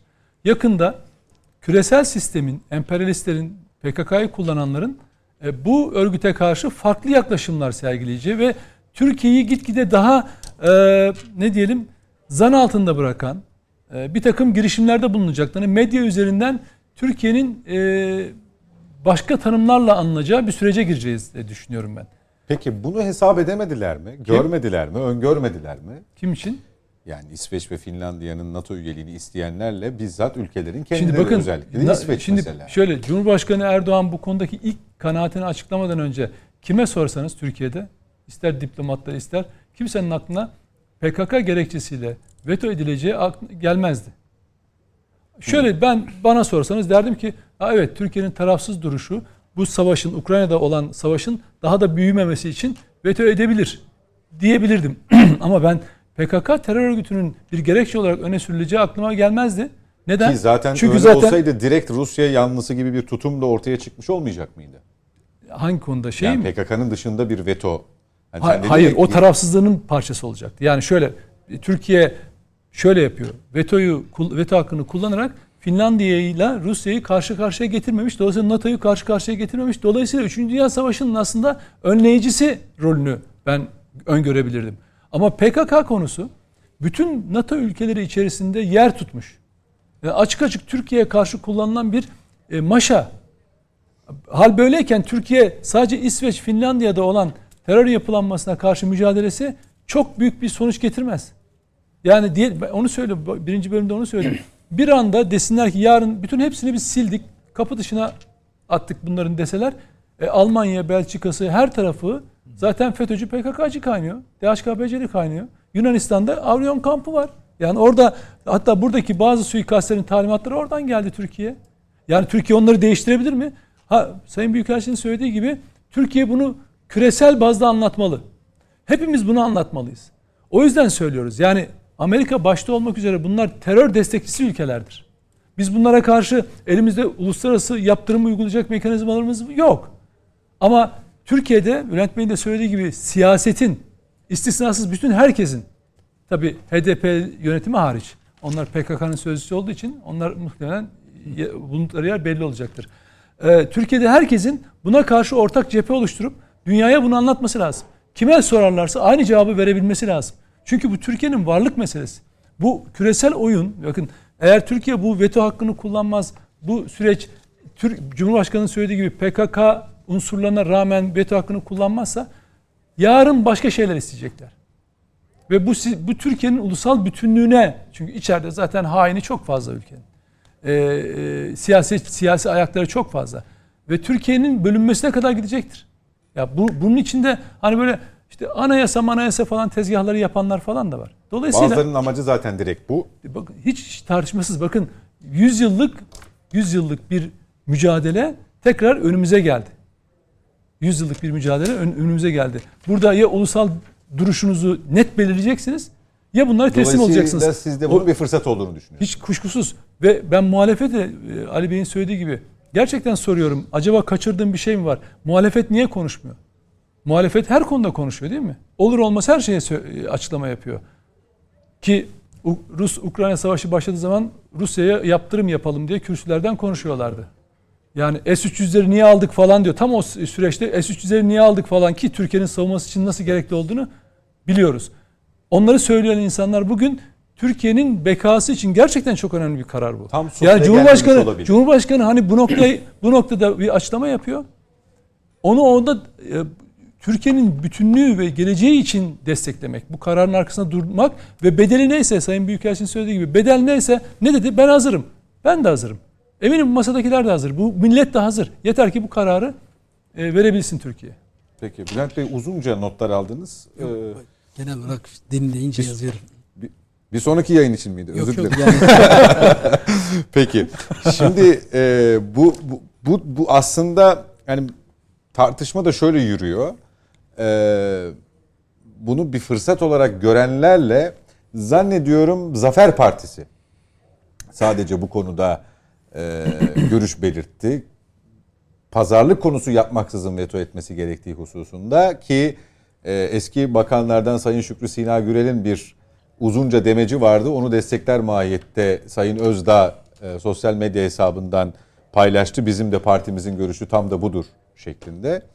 E, aslında sizin ilk e, bölümde söylediğiniz yekten veto ederiz gibi değil. Hani bunun kamuoyunda yeterince tartışılması, uzmanlarca görüşlerin dile getirilmesi, bizim az önce Nedim Şener'in yaptığı saptamalardan hareketle geçmişini bu işin belki NATO'nun genişlemesi noktasında değil ama Türkiye'nin NATO'nun NATO'daki varlığı noktasındaki tartışma üzerinden yürütüp terör örgütü kısmını da önceleyip görüş belirtmesi gerekiyor. Bu e, masaya gelindiğinde NATO'daki varlığımızı da gündeme getirecek şekilde tartışılabilir. Türkiye burada koz anlamında eline yani işi avantaja dönüştürebilir. Tüm bu müzakere süreçlerinden sonra da veto çıkarsa ne olur? Bir. ikincisi eee, Nedim Şener'e sordum onu ama biraz da ortaya olsun. İsveç, özellikle İsveç eee, bir dakikaya biz NATO'ya başvuracağız ama Türkiye kesinlikle bu konuda bizim terör olan desteğimizi gündeme getirecektir dememiş midir? Yani çok mu şaşırmıştır Türkiye bizi veto ediyor eyvah diye. Ya, diğer özür dilerim, Avrupa Bülent Bey, gösterdiği tavrı Bülent Bey bir, bir cümle söyle. Bak, siyasetçilerin akılları biraz farklı çalışıyor. Şu, şu olabilir mi acaba biraz fikri fikir yönetim. Aslında sayın diplomatımız e, bu konuda bize ufuk açabilir. Belki de İsveç yönetimi Amerika ile Amerika'nın baskısıyla önüne gelen bu e, üyeliği Yırtmak için.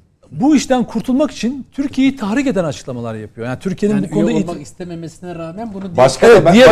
baş- başka O- türlü yani de sayın ben bundan kurtulamam bu baskıdan. Ya, e, gibi Yarın olabilir mi? yeniden önüme Evet. gelir. Yani yani Falan gibi. Olabilir Yani mi Sayın Büyükelçin bilmiyorum. Bu konularda böyle Yani belki böyle kuyruğu kurtarırız diyerek Türkiye'yi tahrik edip e, amacına ulaşabilir. Tarafsızlığını korumuş Evet, çok olabilir. ince ince bir şey bu. Olabilir mi diye düşünüyorum acaba. E, bir, Bülent- bir soralım mı Sayın Nurhan'a çok kısa sonra Bülent Bey'den devam edeceğim. Şimdi Ukrayna Savaşı'nın dünya çapındaki etkileri dikkate alındığında e, bu biraz şey geldi. Yani sanmıyorum. Ütopik. Ve, e, ya öyle yani Türkiye'yi damarına basıp da tahrik etmek e, sanmıyorum. Öyle bir e, şey Bu yapsınlar. şekilde Amerika'nın baskısından kurtulmayı planlamamış olamaz diyor. Öyle anlıyorum Sayın Büyükelçim. Anladım efendim ben. Bir Sanmıyorum, beyefendiye sözü vermeden Evet. bir iki Evet. geçmişten bilgi aktarayım mı? E, Ben ama ondan sonra size geleceğim ya. Ama ben bana gelmedi. Ben konu bağlamından kopar diyor Ali Bey. Evet bağlamından kopacak çünkü siz geçmişle ilgili dediniz. Sayın Cumhurbaşkanı da geçmişten söz etti. O geçmişi bir hatırlayalım. Burada ben bu kanalda da duydum bunun hikayesini. 1980 yılına bir gide verelim. Hmm. 1974'ten 1980'e kadar 6 yıl e, Yunanistan NATO'nun dışında kaldı. Tepiniyordu girmek için NATO'ya. Ee, sizin yaşınız müsait değil belki hatırlamıyorsunuzdur. Şimdi bir, bir iki olaydan bahsedeceğim. Tarihi olaydan. Bunlar hepsi kanıtlanmış yani. Bilinen şeyler bu. Farazi falan filan bir şey değil yani. 9 Şubat 1980. Daha 12 Eylül yok. Genelkurmay Başkanı Kenan Evren, Türkiye'nin 1974'te hava sahasını sınırlayan mor hattın, hava sahasında mor hattın, Türkiye tarafından tek taraflı kaldırıldığını Başbakan Demirel'e bildirmiş.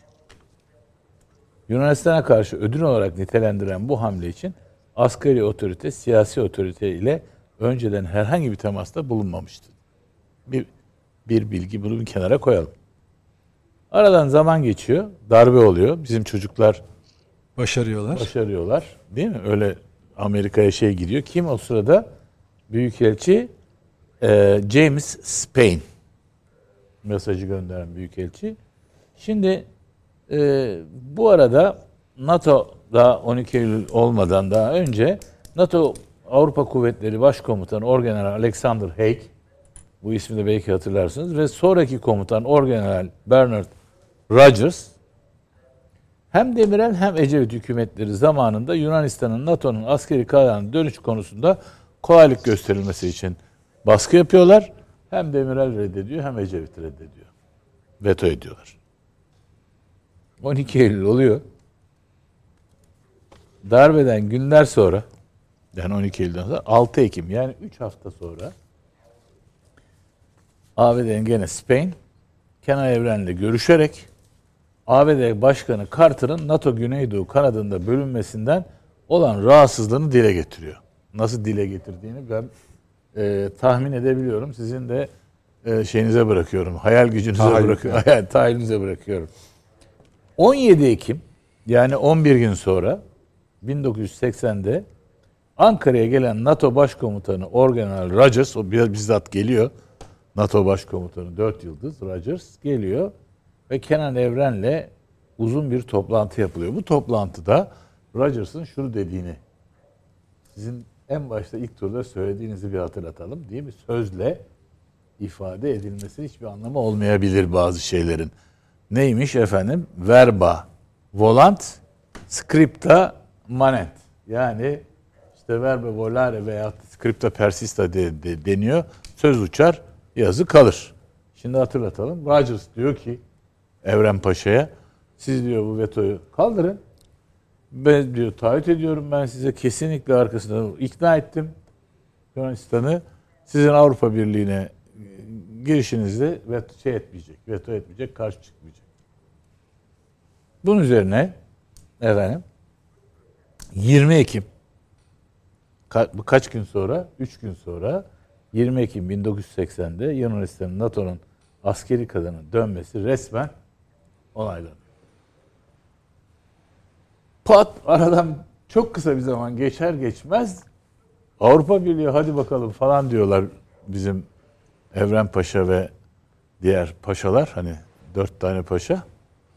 Ondan sonra Yunanistan diyor ki yok öyle bir şey. Bizimkiler hemen Rogers. Orgeneral. Ya sen dedin ki böyle bunlar böyle. Rogers'tan gelen yazılı cevap var. De, de- yönetim değişti. Biz öteki yönetimle anlaşmıştık demiş.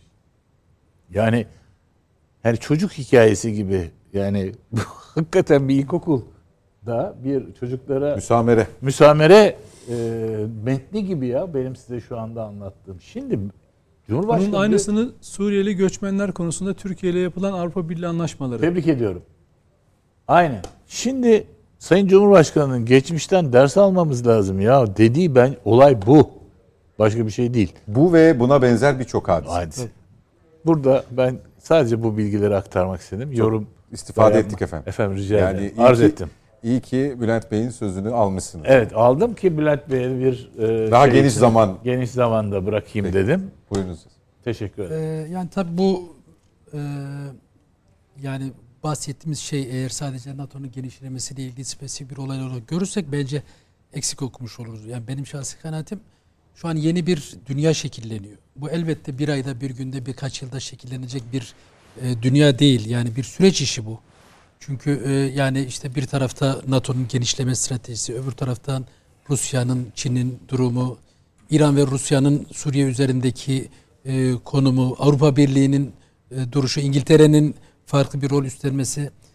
Dolayısıyla ben de bu meseleye sadece İsveç ve Finlandiya'nın NATO'ya girişinin kabulü ya da vetosu şeklinde değil de madem yeni bir dünya şekilleniyor o halde Türkiye'nin bütün bu ülkelerle olan çıkarlarının yeniden e, masaya yatırılarak elbette hepsini bir günde çözmek mümkün olmaz ama bir yol alıp yol alınması gerektiğini e, düşünüyorum. Yani meseleye bu çerçeveden bakmak lazım. Eğer sadece işte İsveç ve Finlandiya NATO'ya girerse bu Rusya'nın için savaşı farklı bir boyuta taşıması için bir sebep olur. Ya da belki PKK ile ilgili taleplerini e, yani yaptırımlar uygular çerçevesinden bakarsak eksik olur diye düşünüyorum. Yani onun için e, olaya biraz daha kapsamlı bakılması gerektiğini dolayısıyla Türkiye'nin ilk önce bu yeni dünya düzeninde kendisine nasıl bir yani ulusal milli güvenlik açısından bir konum belirleyip o konum doğrultusunda bir e, yol haritası çizmesinden başlaması gerektiğini düşünüyorum. Yani bir taraftan işte yani git gel politikası ya da iki tarafı idare edeyim arada ondan ne alırım bunu ne, ne alırım gibi bir pazarlıkçı yaklaşımdan ziyade e, bizim bir kere dediğim gibi yeni bir dünya düzeni kurulurken Türkiye'yi nerede konumlandırdığımıza bir karar verip ona göre müzakereleri yürütmemizin daha sağlıklı olduğunu düşünüyorum. İşte diyelim ki mesela Türkiye daha önce İsrail'in NATO'da daimi temsilcilik aşması ile ilgili vetosunu kaldırdı. E, karşılığında ne elde etti? Ya da Güney Kıbrıs'ın Avrupa Birliği'ne üye olması, diğer konular. Yani bu hani bazen şeyi ifade ediyoruz ama Sayın Cumhurbaşkanı Libya'ya da NATO'nun ne işi var dedi. İki gün sonra giden deniz kuvvetlerine biz e, gözlemci olarak bulun. Hatta İzmir'den kalktılar diye biliyorum. Dolayısıyla bu gitgeller yani siz e, farklı bir kanaate elbette ulaşabilirsiniz. Değişen dünya şartlarında dış politikada da karar değiştirilebilir. Buna bir itirazım yok ama çok kısa süreli bu gitgellerinizden dolayı eğer muhataplarınız tamam pazarlık başladı nerede biteceğini görelim demeye başlıyorlarsa bu bir ülkenin, ülkenin imajı açısından sağlıklı bir şey değil. Bunu ifade etmeye Şunu çalışıyorum. sorabilir miyim? Ee, öyle ya da böyle bir panik havası var. Şahit olduğunuz. Az önce NATO Genel Ha, Sekreteriyle şeyde, NATO'da. Evet, NATO Genel Sekreteriyle görüştü Sayın Dışişleri Bakanı bir telefon görüşmesi. Detayları gelecektir arkadaşlarım paylaşır benimle. Ee, İsveç ya biz terör örgütü tabii Gelelim. ki PKK falan bir gelelim bir gö- Şimdi bunlara onu söyleten bu tepki aslında. Yani e, elbette biz evet demeyiz. Veto hakkımızı elimizde saklı tutuyoruz. Gerekirse pazarlık konusu yapmadan direkt veto. Şimdi siz böyle bir hani tavır değişebilir dediğimiz gibi siyaset biraz da pragmatizmdir, şudur budur falan filan ama e, bunu al, bunu söylemezseniz de gayet her şey yolunda ya. Hani resmi başvuruya kadar çok da üye ülkelerden tepki görmedik. Böyle bir reaksiyon almadık dedirtmektense bu teması, bu trafiği yönlendirmek için bile böyle bir söylem Yani e, ön illa alma- inişi çıkıştı cephesinden mi görülmeli? Yok, ön alma- 180 derece cephesinden dedim, mi Ön görülmeli? alma olabilir ama şimdi de Finlandiya çıkıyor diyor ki iki ay önce Sayın Cumhurbaşkanı bize dedi ki NATO'ya üye olmanızın önünde hiçbir engel yok hatta destekleriz gibi bir açıklama söylüyor. Şimdi bunu nereye koyacaksınız? Yani onun için diyorum Yalan bazı ya, yalan sö- söylediğini söyleyelim bu problemin değil de ama şunu ifade etmeye çalışıyorum. Yani bazı sözleri yani Ali Bey uzmanlık alanı olarak ona itiraz ediyor ama ben şahsen e, yani başkalarına söyletmenin daha sağlıklı. Elbette yani İsveç'in, Finlandiya'nın Türkiye'nin aleyhine olan tutumlarını tartışma konusu yapmak lazım. Bunun bu kadar kolay olmadığını ifade etmek lazım. Ya da Türkiye masada almak istediklerini başkalarına tartışması lazım. Yani ayrıldığım nokta Sayın Cumhurbaşkanı'nın topa girmesinin geçmişteki kötü örnekleri anlamında ülke prestijine zarar verdiğini düşündüğüm için söylüyorum. Ya bu benim yaklaşımım. Örnekleri artırabiliriz. Bu örnekler içerisindeki Türkiye ve Sayın Cumhurbaşkanı'nın imajını bir görelim. Ya Türkiye işte Türkiye'nin prestijini kime karşı, kimin nezdinde düşürmüş oluyor Cumhurbaşkanımız? Hayır, şimdi dış politikada ya tamam o itiraz ettiyse pazarlık bir yerde biter gibi bir algı oluşuyorsa sizce bu olumsuz bir Hayır imaj bakın diyor ki zaten öyle bir ima falan yok. Diyor ki zahmet edip gelmesinler boşu Tamam, boşuna. geldiler diyor. ondan sonra kabul ettik. Şimdi geldiler Yani- kabul- bak onun cevabını verdi Nedim. Yani geldiler ondan sonra böyle esip gürledikten sonra arada hiçbir şey olmadan tamam bakın şeyde söyledi Mete de söyledi. Arada bir ton sulara karşı Elbette, tabii, köprülerin tabii. altından falan yani politika red ve kabulün ikisinin birden bir anda olabileceği bir şeydir ama itibar meselesinde şu andaki bu tavrı Cumhurbaşkanı Türkiye'ye itibar mı kazandırdı? İtibar mı kaybetti? Ben de diyorum ki yani ayrıldığımız nokta o. Bunun birinci ağızdan, en yetkili ağızdan bu pazarlığın Anladım, veya bu evet. reddiyatın ortaya konulması mı? Bunu Sizin bir Dışişleri Bakanı ya da Dışişleri Sözcüsü ya da Evet. Cumhurbaşkanı Sözcüsü üzerinden mi bu e, ara istasyonların işletilmesi mi? Tabii işte ben öbürüne katılıyorum. bravo. Ben yani şey o bir ilkeye bağlamak gerekirse yani politik anlamda e, karşınızda evet biz PKK'yı terör örgütü olarak tanıyoruz diyen İsveç bugün sokaklarında PKK terör örgütünün flamaların açılmasına, ofis açılmasına, para toplamasına izin veriyorsa bu kişilerin karşısında herhangi bir itibar beklenmemesi gerektiğini düşünüyorum. Amerika bana itibarlı dese ne olur demesin. Aksine hele hele Amerika'nın kimler için itibarlı lafını kullandığını Onların küresel sistemi itibarlı olup olmamamızdan çok Orada onu, onu siz onu siz, politikacısınız. olarak siz, gören- siz şöyle siz po- siz, siz politikacısınız. Siz bugün söylediğinizi bakın. Şimdi şöyle- farklı şey mi var yani Üstadım, PKK Siz politikacısınız. Bak onu söylüyorum. Siz politikacısınız. Bir partide görev yapıyorsunuz. Burada bugün söylediğinizin yarın başka türlü anlatmak durumunda kalabilirsiniz. Çünkü Şartlar görüşünüz de değişir, şartlar tabii. değişir, görüşünüz değişir. Ben bunu politik olarak değerlendiririm. Ama Erdoğan'ın bu çıkışının e, diyelim ki yaptı hem de duygularıyla yaptı. Yani sadece rasyonel e, gerçekler değil, duygularıyla yaptı. Ya iyi bir şey yaptı. ya. Ya desteklemek lazım. Sizin partinizin, muhalefetin ya belki de ilk defa ya arkanızdayız kardeşim. Şeyde olmadı. Ya PKK terör örgütüyle mücadele için tezkere çıkarılacak. Onda bile olmadı. Bizim güvendiğimiz insanlar gittiler PKK'nın siyasi ayağıyla beraber oy verdiler. Ama bunda kardeşim Nedim ilk Bey, defa küresel bu- an- bak bu küresel ülkede anlamda dedim Bey, bu ülkede 2010'larda 11'lerde hükümete yakın çevreleri PKK'nın bir terör örgütü olup olmadığını tartışıyorlardı. O bizi- Doğru mu? O bizi hiç ilgilendirmiyor. Bak Ama beni- hükümet beni diyorsunuz hiç, yani. Beni hiç ilgilendirmiyor. Hükümet diyorsunuz. Bak ben yani. diyorum Dolayısıyla ki ben bugün bir hükümet olan- eleştirisi yapmanın Doğru- zamanı olmadığını ben düşündüğüm doğru için. doğru Ben sadece- her şeyin de Türkiye'nin menfaatine olan doğru şeylerin mutlaka desteklenmesi o kişilerden biri hala Bunun, bu ben AK bundan Parti'nin zarar yetkili- görmüş dahi olsam AK Parti'de yetkili bir siyasetçi PKK'nın terör örgütü olmadığını söyleyen Tabii, bir siyasetçi şu an AK Parti'de yetkili bir konumda ona yani. ona seçmenleri onu utandırsın.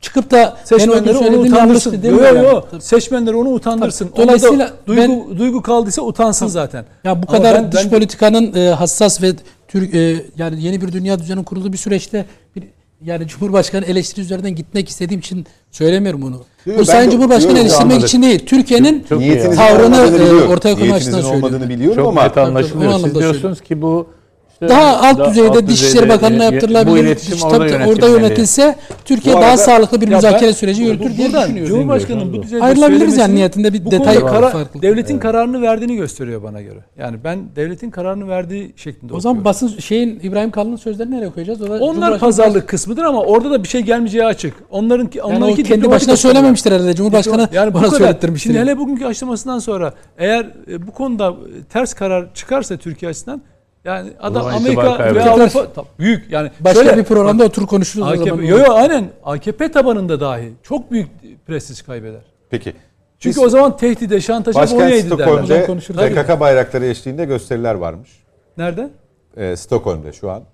yakışır. Evet. Ee, sözünü ettiğin tahrikle ilgili mi okuyacağız bunu? Şimdi Yoksa- ben hocam yani şöyle bir şey. Amerika'nın hegemonyasına, dünya küresel sisteminde ceberut yapısına büyük ülkelerin dayanamadığını görüyoruz. Ben bir, bir bakış açısı olarak e, sayın e, diplomatımız katılmadı ama bazen siyasetçiler ters şeyler yaparak başka sonuçlar elde edebiliyorlar. Başka şey söyleyip başka sonuçlar elde edebiliyorlar. Yani mesela İsveç üye olma konusunda kendi iç dinamikleri açısından diyor ki çok rasyonel değil ve bana zararı var. Ben tarafsızlık küresel anlamda tarafsız bir ülke olarak da itibarlı bir noktada. Yani o anlamda yani benim gözümde terör örgütüne desteğiyle itibarsız ama küresel anlamda temsil ettiği bazı değerler var. Şimdi NATO üyesi olarak şimdi affedersiniz yani dandik bir NATO üyesinden hiçbir farkı kalmayacak Amerika'nın gözünde. Amerika onların hepsini kullanacak. Ama İsveç bir şeyleri temsil ediyor. Yani dünyada işte barış, bilmem görüşmelerin yapılabildiği, işte Helsinki bilmem ne falan filan anlatıyor değil mi insanlara? Şimdi bunların hepsini kaybedecek. Şimdi bu olmasın diye ne yapabilirsiniz? Buna veto kartını kullanacak bir ülke var. Ne yaparsınız bunu? Bunu eğer iki ülkeyle anlaşarak yapmıyorsanız yani sen beni veto et ben başvurayım ama diyemeyecekseniz onu kızdırabilirsiniz ve bu bir sonuç getirir size. İstediğiniz sonuç aslında budur. Amerika'da bunu "Ha der ki tamam adam olmak istiyordu. Çünkü o ad- onların Türkiye gibi Amerika'yı karşına alma şansları yok. Güçleri de yok. iradeleri de yok. Ya da Ne oldu? Finlandiya'da hani şöyle eğitim sistemi var. Bu kadar kalibreli, işte şeffaflık, demokrasi. Ne oldu? 3-4 ayda %70'in NATO'ya girelim. Eyvah eyvah falan noktasına geldi. Hani akıl? Hani bilim? Hani eğitim yüksek seviye değil mi? Dünyaya örnek gösterilen bir eğitim seviyesi yok muydu? Ya bu insanların hiçbirisi şey demek ki işte beynini alırlar adamın Finlandiya'da da olsan bir anda %70 NATO'ya girelim noktasına getirsin. Ha orada da anket firmaları aynı bizdeki gibi düzmece yapan çok fazla. Manipüle. Alır tabii, o manipüle ederler Ama yani. 14'ten 70 küsura çıkmış. Ha, mi? yani, tamam işte Hani onu söyle. Ha, şunu söylüyorum. Öyle 14'ten Finlandiya 18'e çıkarsa şunu anlarım da. gösteriyor. Yani Finlandiya'nın bugün geldiği nokta hani o övünülen eğitim sisteminin ne kadar e, içerikten yoksun olduğunu, sadece bir görüntü, evet kaliteli evet. bir görüntü olduğunu ürettiğini gösteriyor. Yani ülkesinin çıkarlarının e, toplum nezdinde ülkesinin çıkarlarının NATO üyesi olmamak olduğunu öngöremiyor mesela. Bir anda ona yaratılan etki, korkuyla evet NATO'ya girelim. E, NATO'ya girdiğin zaman sınır sensin. Yaşayacağın bundan 5 yıl sonra ya da 2 yıl sonra yaşayacağın sıkıntıların hesap edemiyorsun. Küresel sistemi okuyamıyorsun. Oturduğun yerden refah ülkesi olarak ne yapıyorsun? Ben çok eğitimliyim diye böbürleniyorsun. Ama bak öyle değil. Benim Çorum'daki bir vatandaşım, Malatya'daki bir vatandaşım senden daha iyi okuyor Finlandiya'yı. Peki. Hani eğitimini de beğenmiyoruz değil mi? Sayın Büyükelçi ile vedalaşacağım. Bir soru eşliğinde Ben- olsun bu. Be- Bir de son son bir şey söyleyebilir miyim? Yo yo ben de bir soru yöneltecektim. Ee, Nedim Şener oradaki kamuoyu yoklamalarının, oradaki sapmaların etkisinden bahsetmişken e, yani içeride seslendirilen şu mudur e, sizce? Tabii bunun bir diplomatik tarafı var. Bir de İsveç halkının bu konuyla ne kadar alakadar olduğu ya da hani hep kuzey tarafı özellikle apolitik olmakla bilinir. Ee, Amerika Birleşik Devletleri'nde de vardır bu batıda da da sö- söz konusudur. Aşırı sağın dışındaki e, kesimleri kastediyorum. Ee, tam da zamanı işte bizim NATO'ya girmemizin. Ya böyle bir hava estiğini düşünmüyorum ben mesela. Siz aynı kanaatte misiniz? Ee, bunu e, üstadımız e, aziz dostum Ali Bey çok daha iyi bilir. Ama manipülasyon çağındayız. Kitleleri harekete geçirmek çok kolay bence. Ve ka- kamuoyu 180 derece kısa zamanda döndürülebilir. Şimdi ben e, biraz evvel PKK gösterilerinden bahsettiniz. Ben şu soruyu soruyorum. Arkasından da bir e, mesleğimden bir hatıramı anlatıp veda edeyim. Acaba Türkiye'de bugüne kadar Yunanistan Büyükelçiliği'nin önünde İsveç, Alman, Amerikan büyükelçiliklerinin önünde FETÖ veya PKK veya DHKPC desteği nedeniyle gösteri yapan on binler gördünüz mü? Duydunuz mu? Hayal edemezsiniz beyler. Aziz dostlar. Hayal edemezsiniz. Biraz evvel onun için söyledim. Devletle halk kopuk Türkiye'de. Halk henüz daha Osmanlılıktan kurtulup devlete sahip çıkma aşamasına gelmedi. PKK kadar olamadık. Şimdi bir de hatıramı Gerçi- anlatayım ben. Şöyle 15 Temmuz'da Hollanda'dayız. O, o başladı. Güzel bir başlangıçtı. Haklısınız. Doğru. Ama gene de bu konular önemli. Sene 1983 olmalı. Hollanda'dayım. Bir bakkal vatandaşımız geldi. Küçük bir bakkalı var. PKK gelmiş haraç istemiş. Şikayete bana geldi. Dedim git polise ben ne yapacağım? Abi dedi, ben dedi Hollanda polisine girince dedi adımı PKK'ya veriyorlar dedi. Ben aptal mıyım dedi. Bu hatırayla ben bu akşamı bitireyim. Evet nitekim az önceki Yani duyurusun. Büyükelçinin şeyin düşüncesinde Gerçekler olmadığını bunlar. düşünebiliyorum ama e, yani bu, bu devletin en büyük şansının ben e, bu millet olduğunu hep söylemişimdir. He, öyle özellikle 15 Temmuz'da e, örnek olarak gösteririm. Zira devletin e, hani tabiri caizse eğer haddimi de aşmazsam sokağa düştüğü bir anda bir anda e, paramparça olduğu bir anda e, dağıldığı bir anda millet onu canı pahasına sivil vatandaşlar hem de e, alıp tekrar yerine oturtmuştur ve 15 Temmuz'dan bu tarafa e, Sayın Büyükelçimin de tespit ettiği bütün olumlu gelişmeler, o ulusal çizgide, o milli ve yerli denilen kavramların yeniden insanların e, şeyine oturduğu, kafasına oturduğu. Hatta hatta şunu söyleyeyim. Erdoğan milli görüş gömleğini çıkardım demişti. Bir anlamda milli görüş, o millici olan görüşlerin tekrar giydiği ve giyindiği ve bugün bir zırh gibi e, koruduğu bir süreç yaşıyoruz.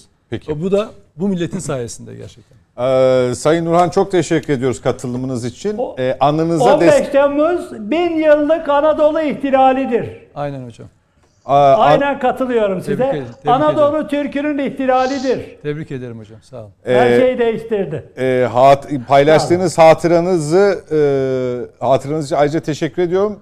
e, az önce duyurusunu yaptığım gösteriye de polisin seyirci kaldığı ve müdahale etmediği ki bu örnekleri biz çokça gördük. Var. Demokrasi var. Ee, evet, demokrasi var. İnsan hakları, evrensel, küresel. diyor herhalde İsveçliler. Çok örnek var bizde. Evet, e, dolayısıyla 40-45 yıldır bu işin hiç de değişmediğinin göstergesi niteliğinde. Bu pencereden de ayrıca mütalaya tabi tutulmalı diye düşünüyor ve size çok teşekkür ediyoruz katılımınız için. Çok sağ olunuz. Ben teşekkür ederim. Sağ olun. Evet. Mete Yarar bu konuyu kapatacağım. Ee, son olarak senin görüşlerini alayım. Belki notların, eklemek istediklerin vardır. Ama e, bir yandan da tabii Rusya açısından değerlendirirken e, Putin'in açıklamaları, tepkileri biraz havada kaldı gibi e, konuklarımızın genel değerlendirmesinin belki gölgesine düştü. O açıdan biraz e, yorumunu alarak e, nihayete erdirelim bu konuyu. Valla en son yanlış okumadıysam bugün e, Putin'in ilk başlangıç hatırlarsan Finlandiya ve İsveç'in NATO'ya girmesiyle çok, çok sert tepkiler vereceğini söylediğinde bugün en son e, gördüğüm eğer hani teyit etme imkanı bulamadım çünkü televizyon programına gel- girdim. Evet evet söyleyeyim Evet, ben en son- sana istersen. Karşılık veririz. Bunun e, sonucuna katlanırlar. Bu tamamen bir NATO genişlemesi hamlesidir. Dolayısıyla tavrımız nettir. Valla ben sanki başka bir şey okudum yanlış okumadıysam. Sanki o kadar hani Finlandiya'yı ve e, İsveç'i tepkisine yani İsveç'e tepki vermekten çok sanki NATO'ya karşı bir Evet evet Ee, öyle ağırlık- zaten. Öyle zaten. NATO'yaydı Yani hani- bütün bütün oklar NATO'ya yönelikti. Ha onu diyorum yani ama ilk başlangıçta hatırlarsan e, Ukrayna gibi tepki veririz demişti. Yani Finlandiya ve Ha, İsveç'e de Finland- aynı. Finlandiya sınıra gideriz şeklinde. Evet evet aynen onun gibiydi. Bugün sanki Finlandiya konusunu biraz böyle aşağı çekmiş. E, bu işin e, merkezine Amerika Birleşik Devletleri ve NATO'yu koymuş e, gibi gözüküyor. Yani öyle yani biraz şey değişmiş. Üslup değişmiş, tavır değişmiş, e, pozisyon Yön değişmiş. değişmiş. Onu, onu söylemeye Yön değişmiş olarak söylüyorum. Çünkü şunu gördük ki Ukrayna Savaşı e, öyle 3 günde 5 günde bitmedi. E, üçüncü aydayız farkındaysanız. Yani e, ve e, bu süreç e, ne kadar zaman gideceğini de açıkçası çok da fazlasıyla bilmiyoruz. Kayıplar e, açıklanmaya başladı. Yani İngilizlerin açıkladığı rakam e, ne kadar doğrudur e, bilemeyiz ama tartışmayı başlatması adı, adına söyleyeyim. E, Yüzde 33 kayıp, kayıp demek çok büyük bir rakamdır. Yani bir savaşta yüzde 33'ünü kaybetmeye başladığınızda e, yani toprak parçasını sonuna kadar tutmayacağınıza göre verilen kayıpların büyüklüğü gittikçe artıyor demektir.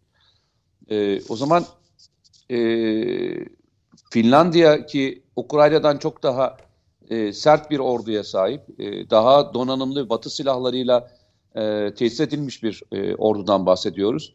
E, geçmişten beri e, bir Rusya daha öncesinde Sovyet Sosyalist Cumhuriyetler Birliği'ne hazırlık yapmış, neredeyse bütün halkının e, milis olarak yetiştirilmiş bir ülkeden bahsediyoruz. Bu nedenle hani e, ben Putin'in söylemini aşağı çekmesini e, bu anlamı değerlendiriyorum. Yani Bir de şu anında- tarafı var ama Mete Yarar, e, The Sun'ın bugün görmüşsünüzdür iddiası. E, Rusya'nın Ukrayna sınırına nükleer füze e, sevkiyatı yaptığını görüntülerle birlikte Çok affedersiniz ya Mete daha iyi biliyordur ama yani nükleer silahı sınıra sevk etmenin bir gerekçesi mi var yani? Ya, o, bilmem bir- kaç bin kilometre öteden Uzaktan ateşlenemiyor. ateşlenebilen bir şey. Niyeti, niyeti anlatıyor. Şimdi e, Ha, jest merkezden Moskova'dan ha. yapınca şey yapıyor ama diyor ki geliyorum diyor. Yani adam e, Ha, nükleer silahları götürüp e. Ukrayna sınırına götürmesinin teknik bir anlamı var mı Mete? Ben onu soracaktım. E, sana. tamamen e, Bu arada bu arada işin- Mete Yarar tamamını cevapla istersen. E, şunu da söylemiş Putin. İsveç ve Finlandiya'nın askeri altyapısı genişletilirse tepki veririz. Ama zaten e, Finlandiya'nın e, güçlü bir ordusu var. Onu e, pas geçmeyelim. Yani e, geçmişte çok zayıflardı. Bugün e, çok güçlü bir hale geldik gibi bir konuşma e, e, Finlandiya için çok da geçerli değil. Onu söyleyeyim. E, demin soru Üstad sormuştu. e, Ali Bey sordu. E, açıkçası şöyle söyleyeyim. Bu tamamen e, psikolojik harpin bir konusu. Yani e, reel reel politik için değil, psikolojik harp konusunda bir e, durum gösterir. Bazı silahlar vardır ki doğrudur. Menzil anlamında, taktik nükleer silahlar anlamında e, menzili çok kısadır. Bunlar çoğunlukla topçu mühimmatına atılan, bizim de ordumuzda geçmişte e, olan e, silahlardı. Bunlar yaklaştırılabilir ama demin e, kastedilen anladığım kadarıyla e, nükleer e, füzelerden bahsediyoruz değil mi? Füze, evet. Yani sizin kastettiğiniz oydu. Yani nükleer Evet, füze evet, evet. dediğinizde yani Ukrayna sınırına bunu göndermenizin hiçbir anlamı yok. Ee, her türlü yerden çok daha rahatlıkla bunu kullanma imkan ve kabiliyetine sahipsiniz. O anlamda The söylüyorum. Sun gazetesinin iddiası olması da ayrı bir tartışma e, konusu. ya İngiltere bu konuda başından beri çok ilginç bir şekilde Amerika Birleşik Devletleri'nden çok daha fazlasıyla bu savaşın bir objesi durumunda. Yani bana deseniz ki bu savaşta kimler savaşıyor? Ben e, e, üç tane ülke artı Rusya'yı sayarım. Yani Ukrayna'yı sayarım. Yanına İngiltere'yi koyarım, ABD'yi koyarım, karşısına da Rusya'yı koyarım. Bu bu kadar net. E, o yüzden de İngiltere'de yayınlanan e, bu tür e, gazete haberlerinin e, tek başına bir anlam ifade etmediği sahada neler olduğunda gözlemlemek e, gözlemlemek gerektiğini düşünüyorum. Ama bir kez daha söyleyeyim. Hani Ali Bey sor- sorduğu için söylüyorum. Bu kadar e, taktik nükleer silah dahi olsa e, sınıra bunların bu kadar yaklaştırılmasının çok şey olacağını düşünmüyorum. Yani e, kullanmak amacı değil daha çok psikolojik anlamda Gözdağı. e, gözdağı anlamda söylüyorum. Peki. Ama bir kez daha söyleyelim. Yani e, Putin bizi başından beri e, kaç defa knockout etti. hani öyle söyleyelim. E, bugün yaşanacak süreç içerisinde e, nükleer bir silahın kullanılması dünya için her şeyin kırmızı çizgisi olduğu için e, işte o zaman e, iş yani şirazesini kaybetmeyi bırakın e, dünyanın ekseninde büyük problemler yaratır. Doğru. Yani biz bugün konuştuğumuz konuyu şöyle söyleyelim mi? Ee, Rusya Ukrayna savaşında yalnızca ordusunun belli bir miktarını mı kaybetti? Yoksa caydırıcılığının büyük bir kısmını da kaybetti mi? Aslında sorunun ikinci kısmı daha anlamlı oluyor. Ee, o büyük orduya sahip olmanın caydırıcılığını kaybetti. Şu anda elinde kalan en büyük güç ne biliyor musunuz? Nükleer güç olması. Demin Sayın Büyükelçim söylemişti. Ee, köşeye sıkıştırmamak tabirini kullanmış hatırlarsanız. İşte o köşeye sıkıştırmamak tabiri tam da bu söylediğim tabire denk geliyor. Başka ülkeler Rusya'nın bu pozisyonundan kendisine avantaj sağlamaya, isterseniz toprak, isterseniz e, enerji, isterseniz e, psikolojik üstünlük olarak başka şeyler yapmaya başladığında Rusya'yı ne kadar köşeye sıkıştırabilirsiniz, ne kadar e, e, e, ittirebilirsiniz. Yani geriye doğru ittirebilirsiniz. Bunun sınırı neresidir? Peki. Ee, bir konu başlığımız daha var. Ee, onu değerlendirerek konuklarımızın değerli yorumlarını alarak bitireceğiz. Ali Bey e, geçtiğimiz hafta CHP İstanbul İl Başkanı Canan Kaftancıoğlu'nun 3 ayrı suçtan aldığı 4 yıl 11 ay 20 günlük hapis cezası Yargıtay tarafından onandı. Beraberinde siyasi yasak da getirildi Kaftancıoğlu'na. Siyasetteki yansımaları oldu. Bir yandan e, CHP milletvekilleri soluğu il başkanlığında aldı Sayın Kılıçdaroğlu'nun çağrısıyla. E, bir yandan da tabii Ümit Koca Sakal gibi isimler hem Sayın Kılıçdaroğlu'nu hem Sayın Kaftancıoğlu'nu yerden yere vurdu. E, bu tabii içinde siyasi ikballe ilgili bir takım şeyler de barındırabilir. E, terörle ilgili geçmişteki söylemleri ve e, açıklamaları üzerinden bunu okumak gerekirse e, tartışmasını da aynı minvalde mi yapmak lazım? Ya bunun birkaç boyutu var. Ee, efendim. Bir numaralı boyutu hukuksal boyutu. Bunu tartışamayız. Yani Yargıtay onaylamış. O yüzden siyasi dedim özellikle. Yani evet yani bu işte mahkeme karar vermiş. Herhalde isti, ist, e, istinaf mı de- mahkemesine gidilmiş. O da karar vermiş. Yargıtay'a gitmiş. O da karar vermiş. Be- Beyefendi evet. hukukçu herhalde. Bunu yani ama bunu tartışıyorlar. Bunu tartışmak istiyorlar. Çünkü yani Türk Türkiye'nin hiçbir bütün kurumlarını iti- itibarsızlaştırıyorlar ya. Yani TÜİK yalan söylüyor. Efendim işte devletin bütün kurumları yalan söylüyor. Verdikleri rakamlar yalan. Mer, mer, işte Merkez Bankası şeyle ilgili yalan söylüyor. Öteki bütün verilen yani bütün devletin kurumları ile ilgili adalet sistemiyle ilgili müthiş bir karalama itibarsızlık kampanyasının bir parçası olarak da e, Canan Kaftancıoğlu. Hocam bir de bir de şöyle yapıyorlar. Bu, bu konuda yalan çıkınca mesela Kaşıkçı elması kayboldu, satıldı, Araplara satıldı. FETÖ'cüler yayıyorlar. Bunu insanlar paylaşıyor. Sonra doğrusunu yazıyorsunuz. Öğreniyorlar. Böyle yapıyor. Şimdi kendi yalanı üretti, pompaladı ya. Arkasından diyor ki evet böyle bir şey yokmuş ama işte güven o kadar zayıf ki ondan dolayı da insanlar İnsan buna şey ulan sen yapıyorsun namussuz. Sen yayıyorsun bunu. Bu yalanı sen üretiyorsun. Pompalıyorsun. Sonra da güvensizliğin de ne kadar büyük olduğunu kendini anlatıyorsun. Toplumun bundan haberi bile yok yani birçoğundan. Evet, evet. Yani mesela işte şey açıklanıyor işsizlik rakamları hmm, yalan. Yani makroekonomik göstergelerin hepsi pozitif Türkiye'de. Hocam bugün özür dilerim tekrar söyleyeyim.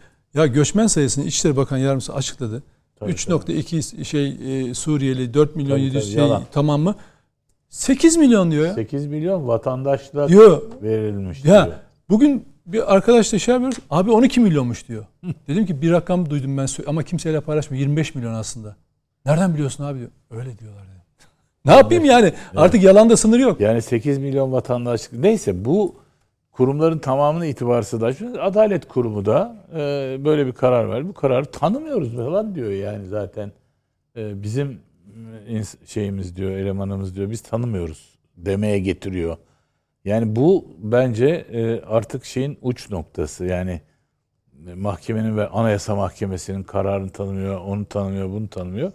Burada bütün kurumlar yalan söylüyor.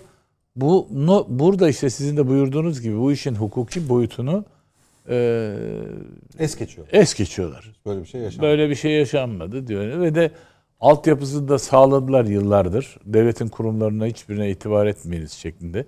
Sanki bu kurumlarla kendileri bir gün çalışmak zorunda kalmayacaklar. Ve de mesela Yüksek Seçim Kurulu değil mi? Şimdiden başladılar Yüksek Seçim Kurulu ile ilgili e, şeye itibarsızlaştırmaya yani seçimlerin güvenli bir şekilde sağlanmasını kim sağlayacak? Soruyorum şu anda Cumhuriyet Halk Partisi'nin siyasi iletişim modülüne bakacak olursak ne yapıyorlar? Seçimlerde güvenliği sağlamak için sağlamaya çalışıyorlar değil mi? Ama seçim kanunu partilere seçim güvenliği ilgili önemli görevler yüklüyor. Şüphesiz. Yani işte seçim kurullarında kurulu. üye bulundurma, tabii, tabii, sandıklarda tabii, üye bulundurma, tutanakları tabii, imzalama tabii. falan gibi. Ama onlar ifadelerinde ne diyorlar? Paramiliter gruplara ortaya evet. çıkıyor. Evet, yani evet. anladın mı? yani güvenliği sağlamakla ilgili kolluk kuvvetinin yapması gereken işleri de biz yapacağız anlamında Olmaz. laflar şimdiden edilmeye başladı. Söylemek istediğim şey o. Yani kurumların hiçbir bir anlamda kaybetme olasılığına karşı zaten evet, öyleydi. Zaten Biz öyleydi. söylemiştik evet. diyecekler ve bunu hukuki tartışma haline getirebilecekler. Bir kaybedildiği zaman da zaten esas seçimin kazananı biziz gibi tabii, açıklamaları da biz tanık olduğumuz tabii. için. Yani, Şimdi burada e, Canan Kaftancıoğlu'nun e, esas kritik nokta şu bunun e, gerekçeli kararının anlatılması lazım benim naçizane kanaatim. Yani niçin bu karar verilmiş bilinmesi lazım kamu tarafından. Yani e, böyle bir şey var etrafta. Sadece etrafta laf var yani. Hocam, terörü desteklemek. Ben yazdım bugün. Niçin cezalar verilmiş? O tweetleri okusam herhalde Rütük burayı kapatır. Evet, yani gerekçelerini evet. okusam tabii, tabii. ama yani bir kadının ağzına almayacağı bakın, şeyler, sözler, da, kelimeler yani. Bunları eğer açıklamaz ve bunun iletişimini yapmazsanız ya kadın iki tane tweet attı. Tabii. 4 sene hapis cezası verdiler dendiği zaman tabii, tabii. beni etkiler. Tabii, ya, tabii. Bu iki, 4 tweetten ceza verilir mi derim yani. O yüzden bunun içeriğinin anlatılması gerektiği kanaatindeyim evet. ben. Kim, niye verilmiş bu ceza kardeşim? Bu sistem niye cezalandırmış? Bunun eksik olduğu kanaatindeyim ben bu boyutuyla. Evet. Yani İçişleri Bakanlığı'nın değil bence Adalet Bakanlığı'nın da yapması gerekenler var bu konuda. Kamu çünkü e, Ana Muhalefet Partisi tarafından kamu önünde tartışılıyorsa bu konu ve burada büyük bir haksızlık yapıldığı iddia ediliyorsa şöyle söyleyeyim hocam bir tanesini ben sadece en kısa olanını ben Kılıçdaroğlu'na atsam CHP bütün yönetimini üstüme yıkar. Açmadıkları dava kalmaz. Haklıdır da. O çocuğu T diye yazıyor. Hadi buyurun. Eyvah Hadi buyurun. Evet yani Peki. olacak iş değil evet. Ee, Nedim Şener, şimdi e, yarın da Sayın e, Kaftancıoğlu 11'de Atatürk Havalimanı'na gidiyoruz.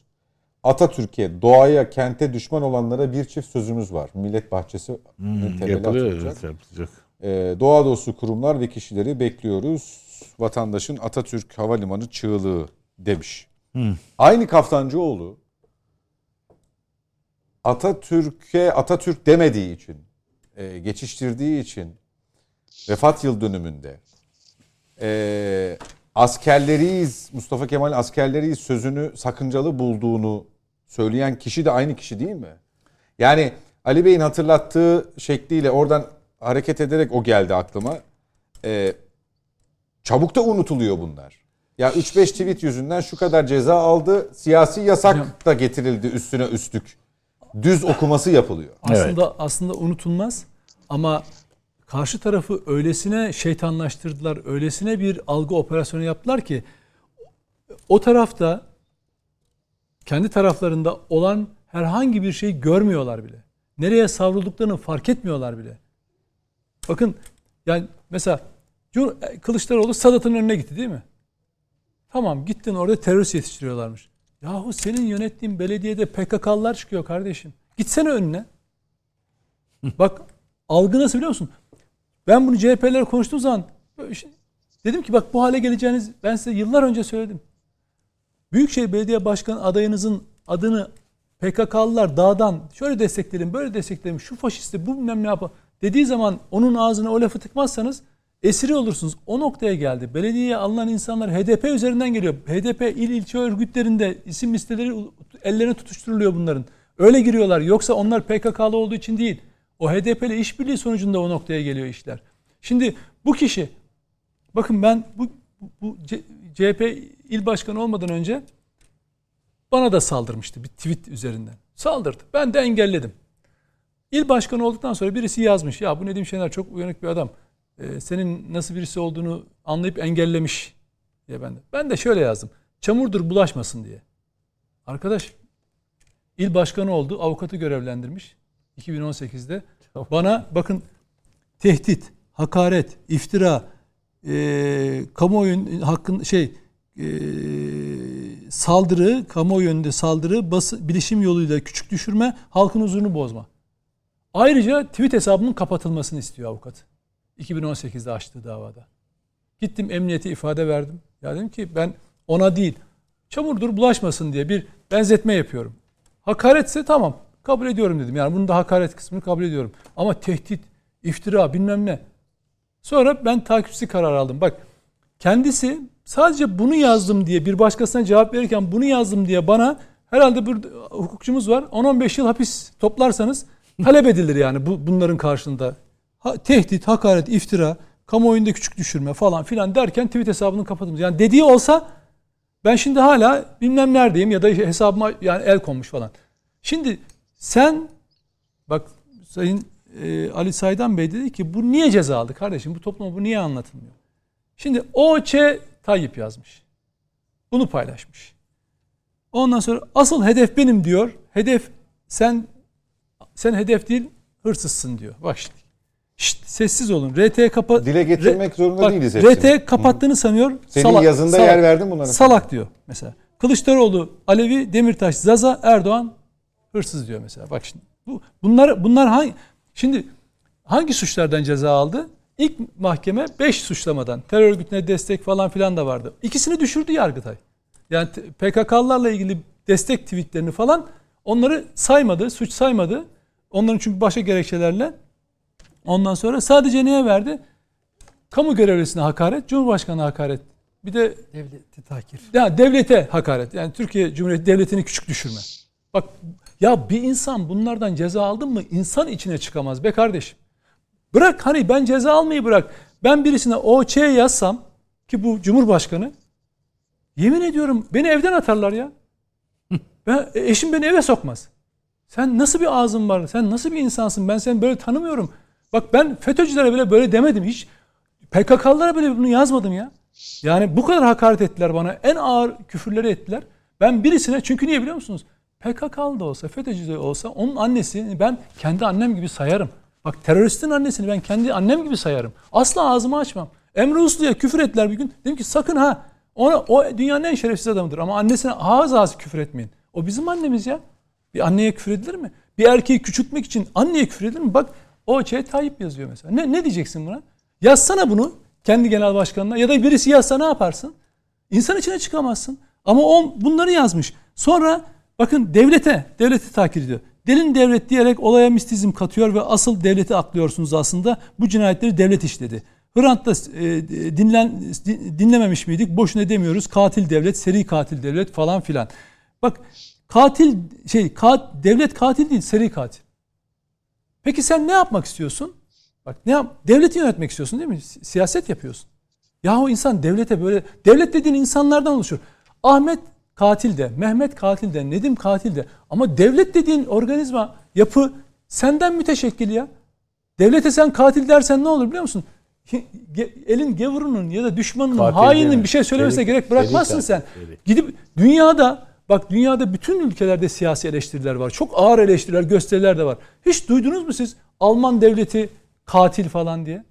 Dediğini duyar mısınız? deyip de kamuda görev alan biri varken birinin cezalandırılması nasıl bakmak lazım? Kim o? Yani ismini vermek istemiyorum. Verin ya, verin. O da almasın zaten. Böyle bir yani böyle bir insan aynı devlet şeyi seri atacak. katil deyip de şu an e, Kim kamuda o? Ya lütfen söyleyin. Ben söyleyeyim. Siz benim kulağıma söyleyin ben yok, söyleyeceğim. Ben ben alacağım bu şeyi. Çünkü da ya. Bu cezalı o da alsın. Hocam alsın ya. Ya alsın yani kardeşim. Bak böyle birisi devlete katil demiş. Hala milletvekili var. Diyor ya. ya milletvekili var. Mecliste devlete katil diyen milletvekili var ya. Devletten maaş alıyor. Yani var yani bu.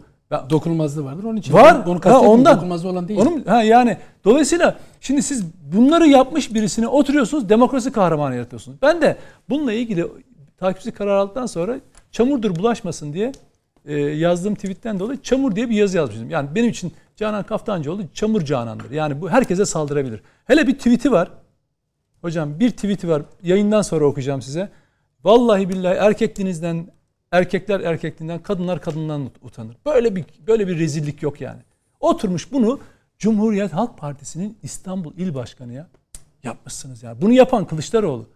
Bakın nasıl savunuyorlar? Diyorlar ki bilmem kaç yıl önceki tweetlerinden dolayı ceza hmm. aldı. Eğer öyle olsaydı AKP'nin içinde de işte e, PKK ve FETÖ'cüleri öven tweetler vardı. İyi de Canan Kaftancıoğlu PKK'ları övdüğü tweetlerden ceza almadı ki.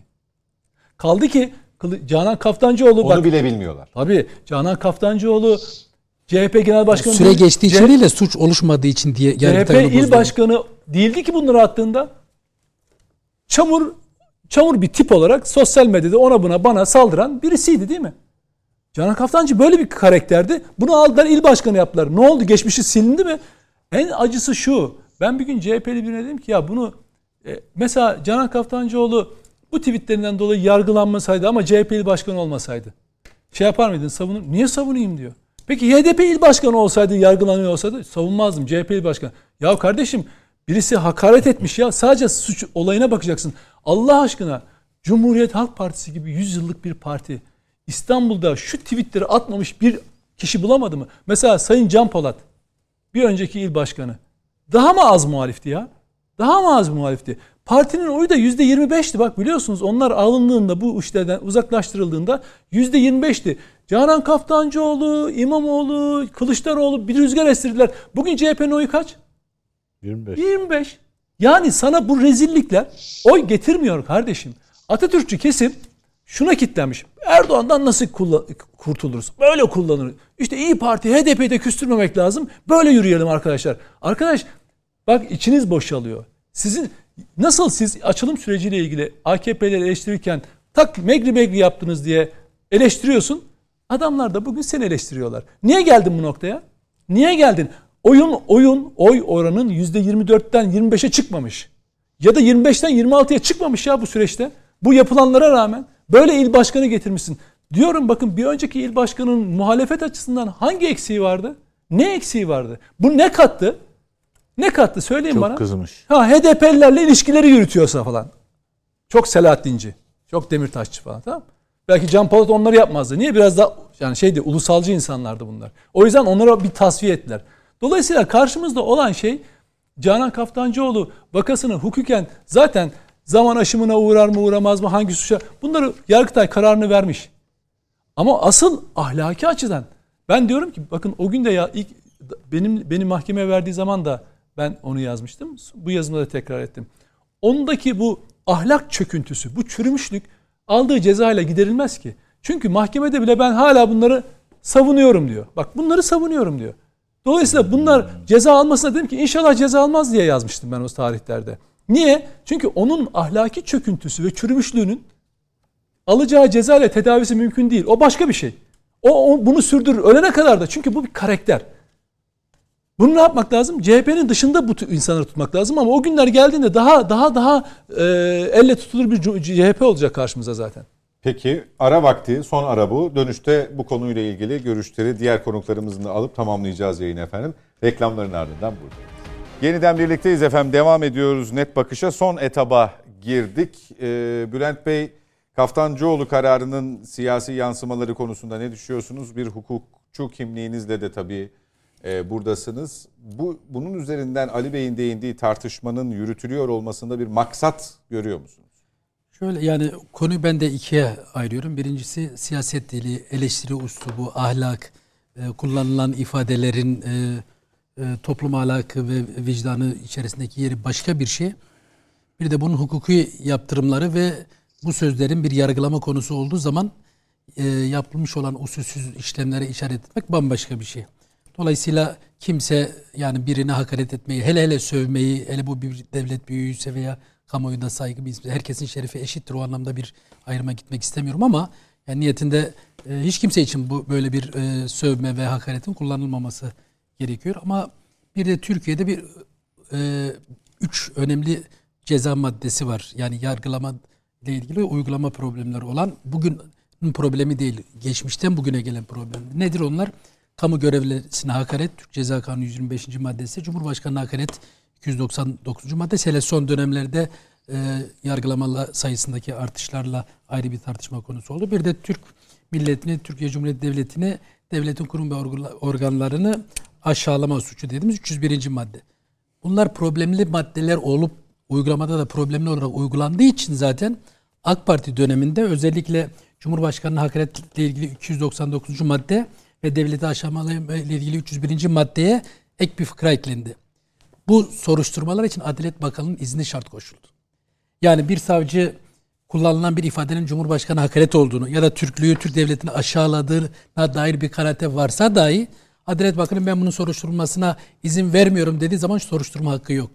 Bu bile başlı başına bu iki maddeyi siyasal bir tartışma konusu haline getiriyor. Çünkü yani eğer bu bir konusu suç oluşturuyorsa bu suçun kovuşturulup kovuşturulmamasına Adalet Bakanı niçin müsaade etsin? Çünkü niye bu yola gidildi? Hem Anayasa Mahkemesi'nin hem Yargıtay'ın hem de Avrupa İnsan Hakları Mahkemesi'nin bu maddelerin çok muğlak bir şekilde ifade edildiği ve yargılamada bunun siyasal bir e, ön kesme olarak kullanıldığına dair yoğun kararlar ortaya çıkmaya başlayınca bunun önüne geçmek için böyle bir ek fıkra konulmuş oldu bu maddeleri. Önce buradan bir başlamak lazım. Yani X şahısla ilgili Adalet Bakanlığı bunu kovuşturmaya müsaade etmeyebiliyor. Ama Y şahsı için müsaade edebiliyor. Bunu kendisi başlı başına problem. O zaman ne olur? Adalet Bakanı hangi siyasi partiye mensupsa o partinin mensuplarına farklı, diğerlerine farklı davranabilir gibi. Bunun ya da, tam da siyasi olduğunu söylüyorsun. Ya eleştirilerden bir tanesi bu bu maddeler. Bir diğer olay da şu. Uygulama problemleri var. Yasal düzenlemendeki ifadelerin muğlaklığı ile ilgili e, problemler var ve yargıda bu konuda bir birlik olmamasından e, kaynaklanan problemler var.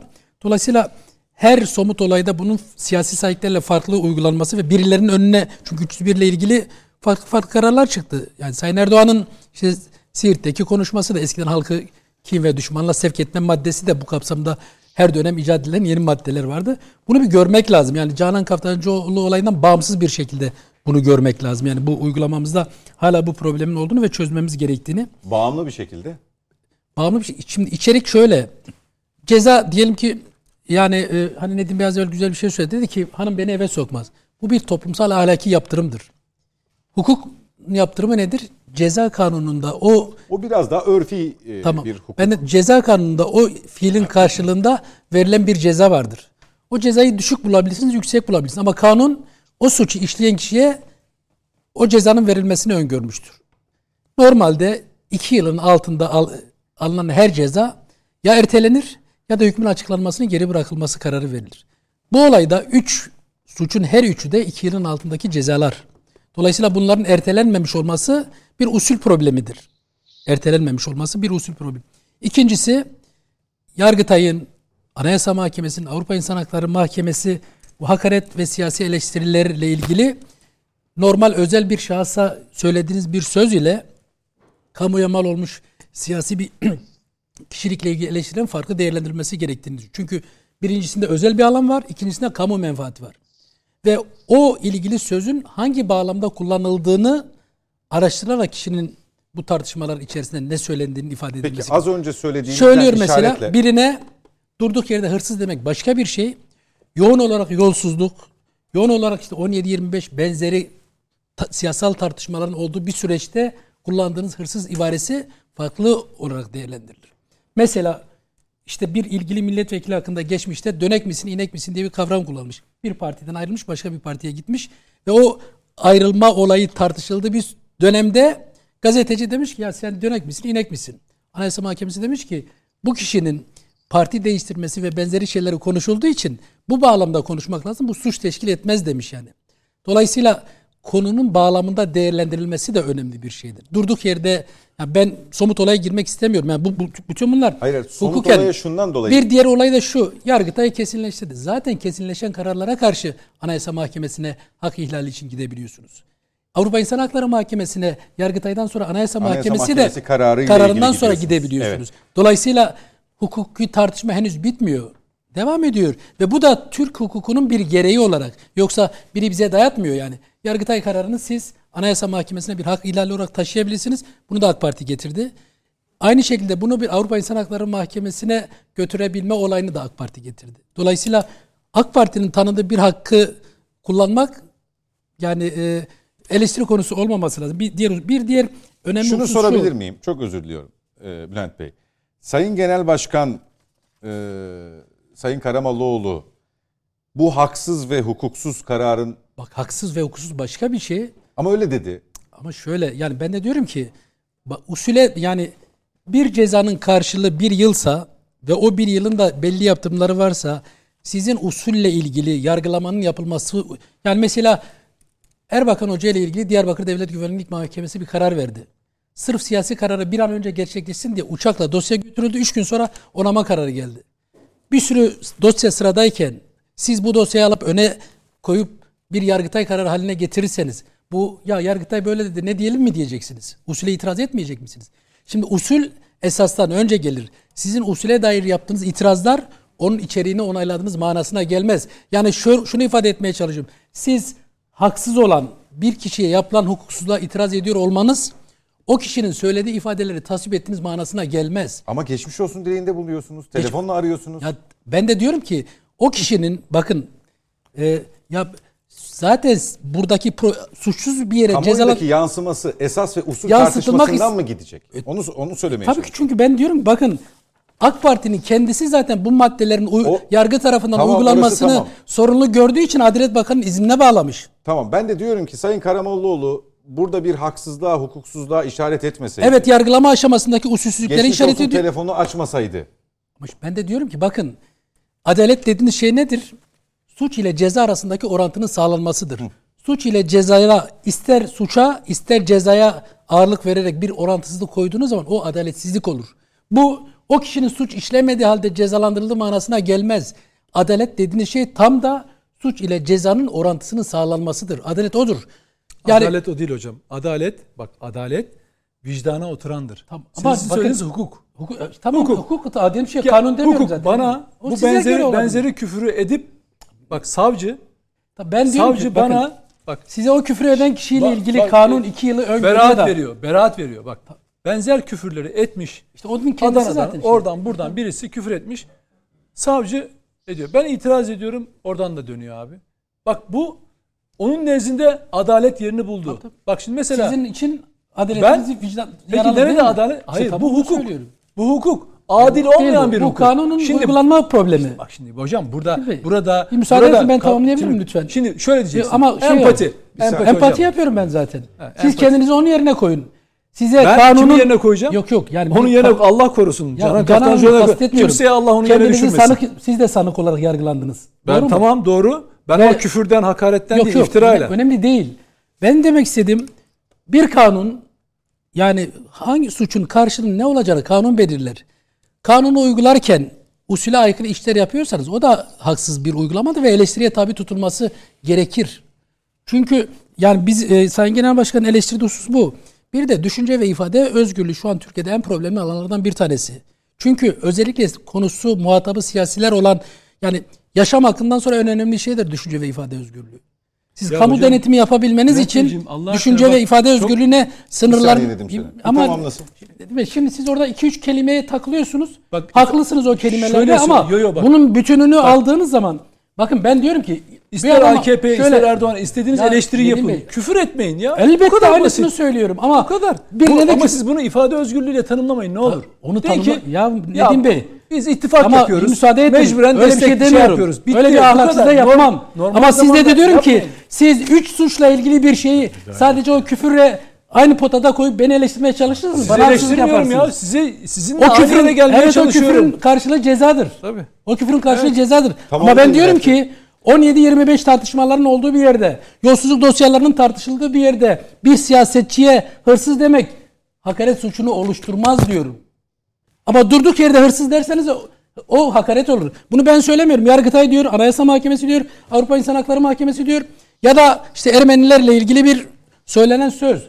Hrant Dink'in öldürüldüğü, Ermenilerle ilgili mevzular, işte sizin Azerbaycan'ı bir tarafa bırakıp Ermenistan'la özel maçlara gittiğiniz dönemdeki siyasal tartışmalarda bu konu gündeme geldiği zaman o tartışmalardan bağlamından koparma diyor. Onu kastediyorum. Bunu ben söylemiyorum. Yargı kararları söylüyor. Ama küfür hangi bağlamda söylenirse söylensin tasvip edilecek bir şey değil. Ama orada üç şeyden bahsediyoruz. İşte üstünü örttüğünü zannediyorsun falan gibi şey, laflar diyor ya. E biz biliyoruz bu yolsuzluk dosyaları mecliste o dönemde tartışmalı bir şekilde kapatıldı mı?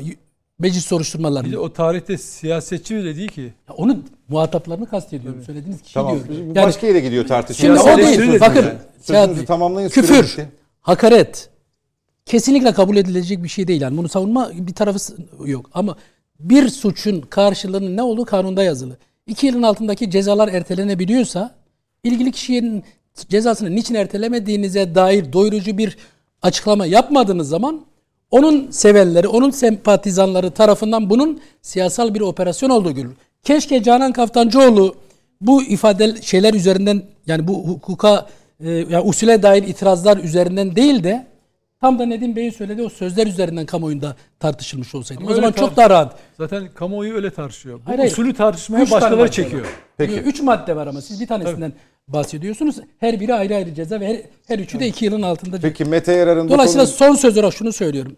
Saadet Partisi olarak ne Temel Bey'in ne herhangi bir Saadet Partili'nin siyaset dili, alaka sövmeye, başkalarının hele hele aile aile hayatıyla ilgili bir şeyi asla tasvip etmesi söz konusu olamaz. Ama en ağır suç işleyen kişinin dahi adil bir şekilde yargılanıp adil bir şekilde cezalandırılmasının önündeki usulü itirazlara da dikkat çekmek bizim yasal olarak e, ifade etmek istediğimiz geçmiş olsun husus telefonunun amacı da bu muydu yani?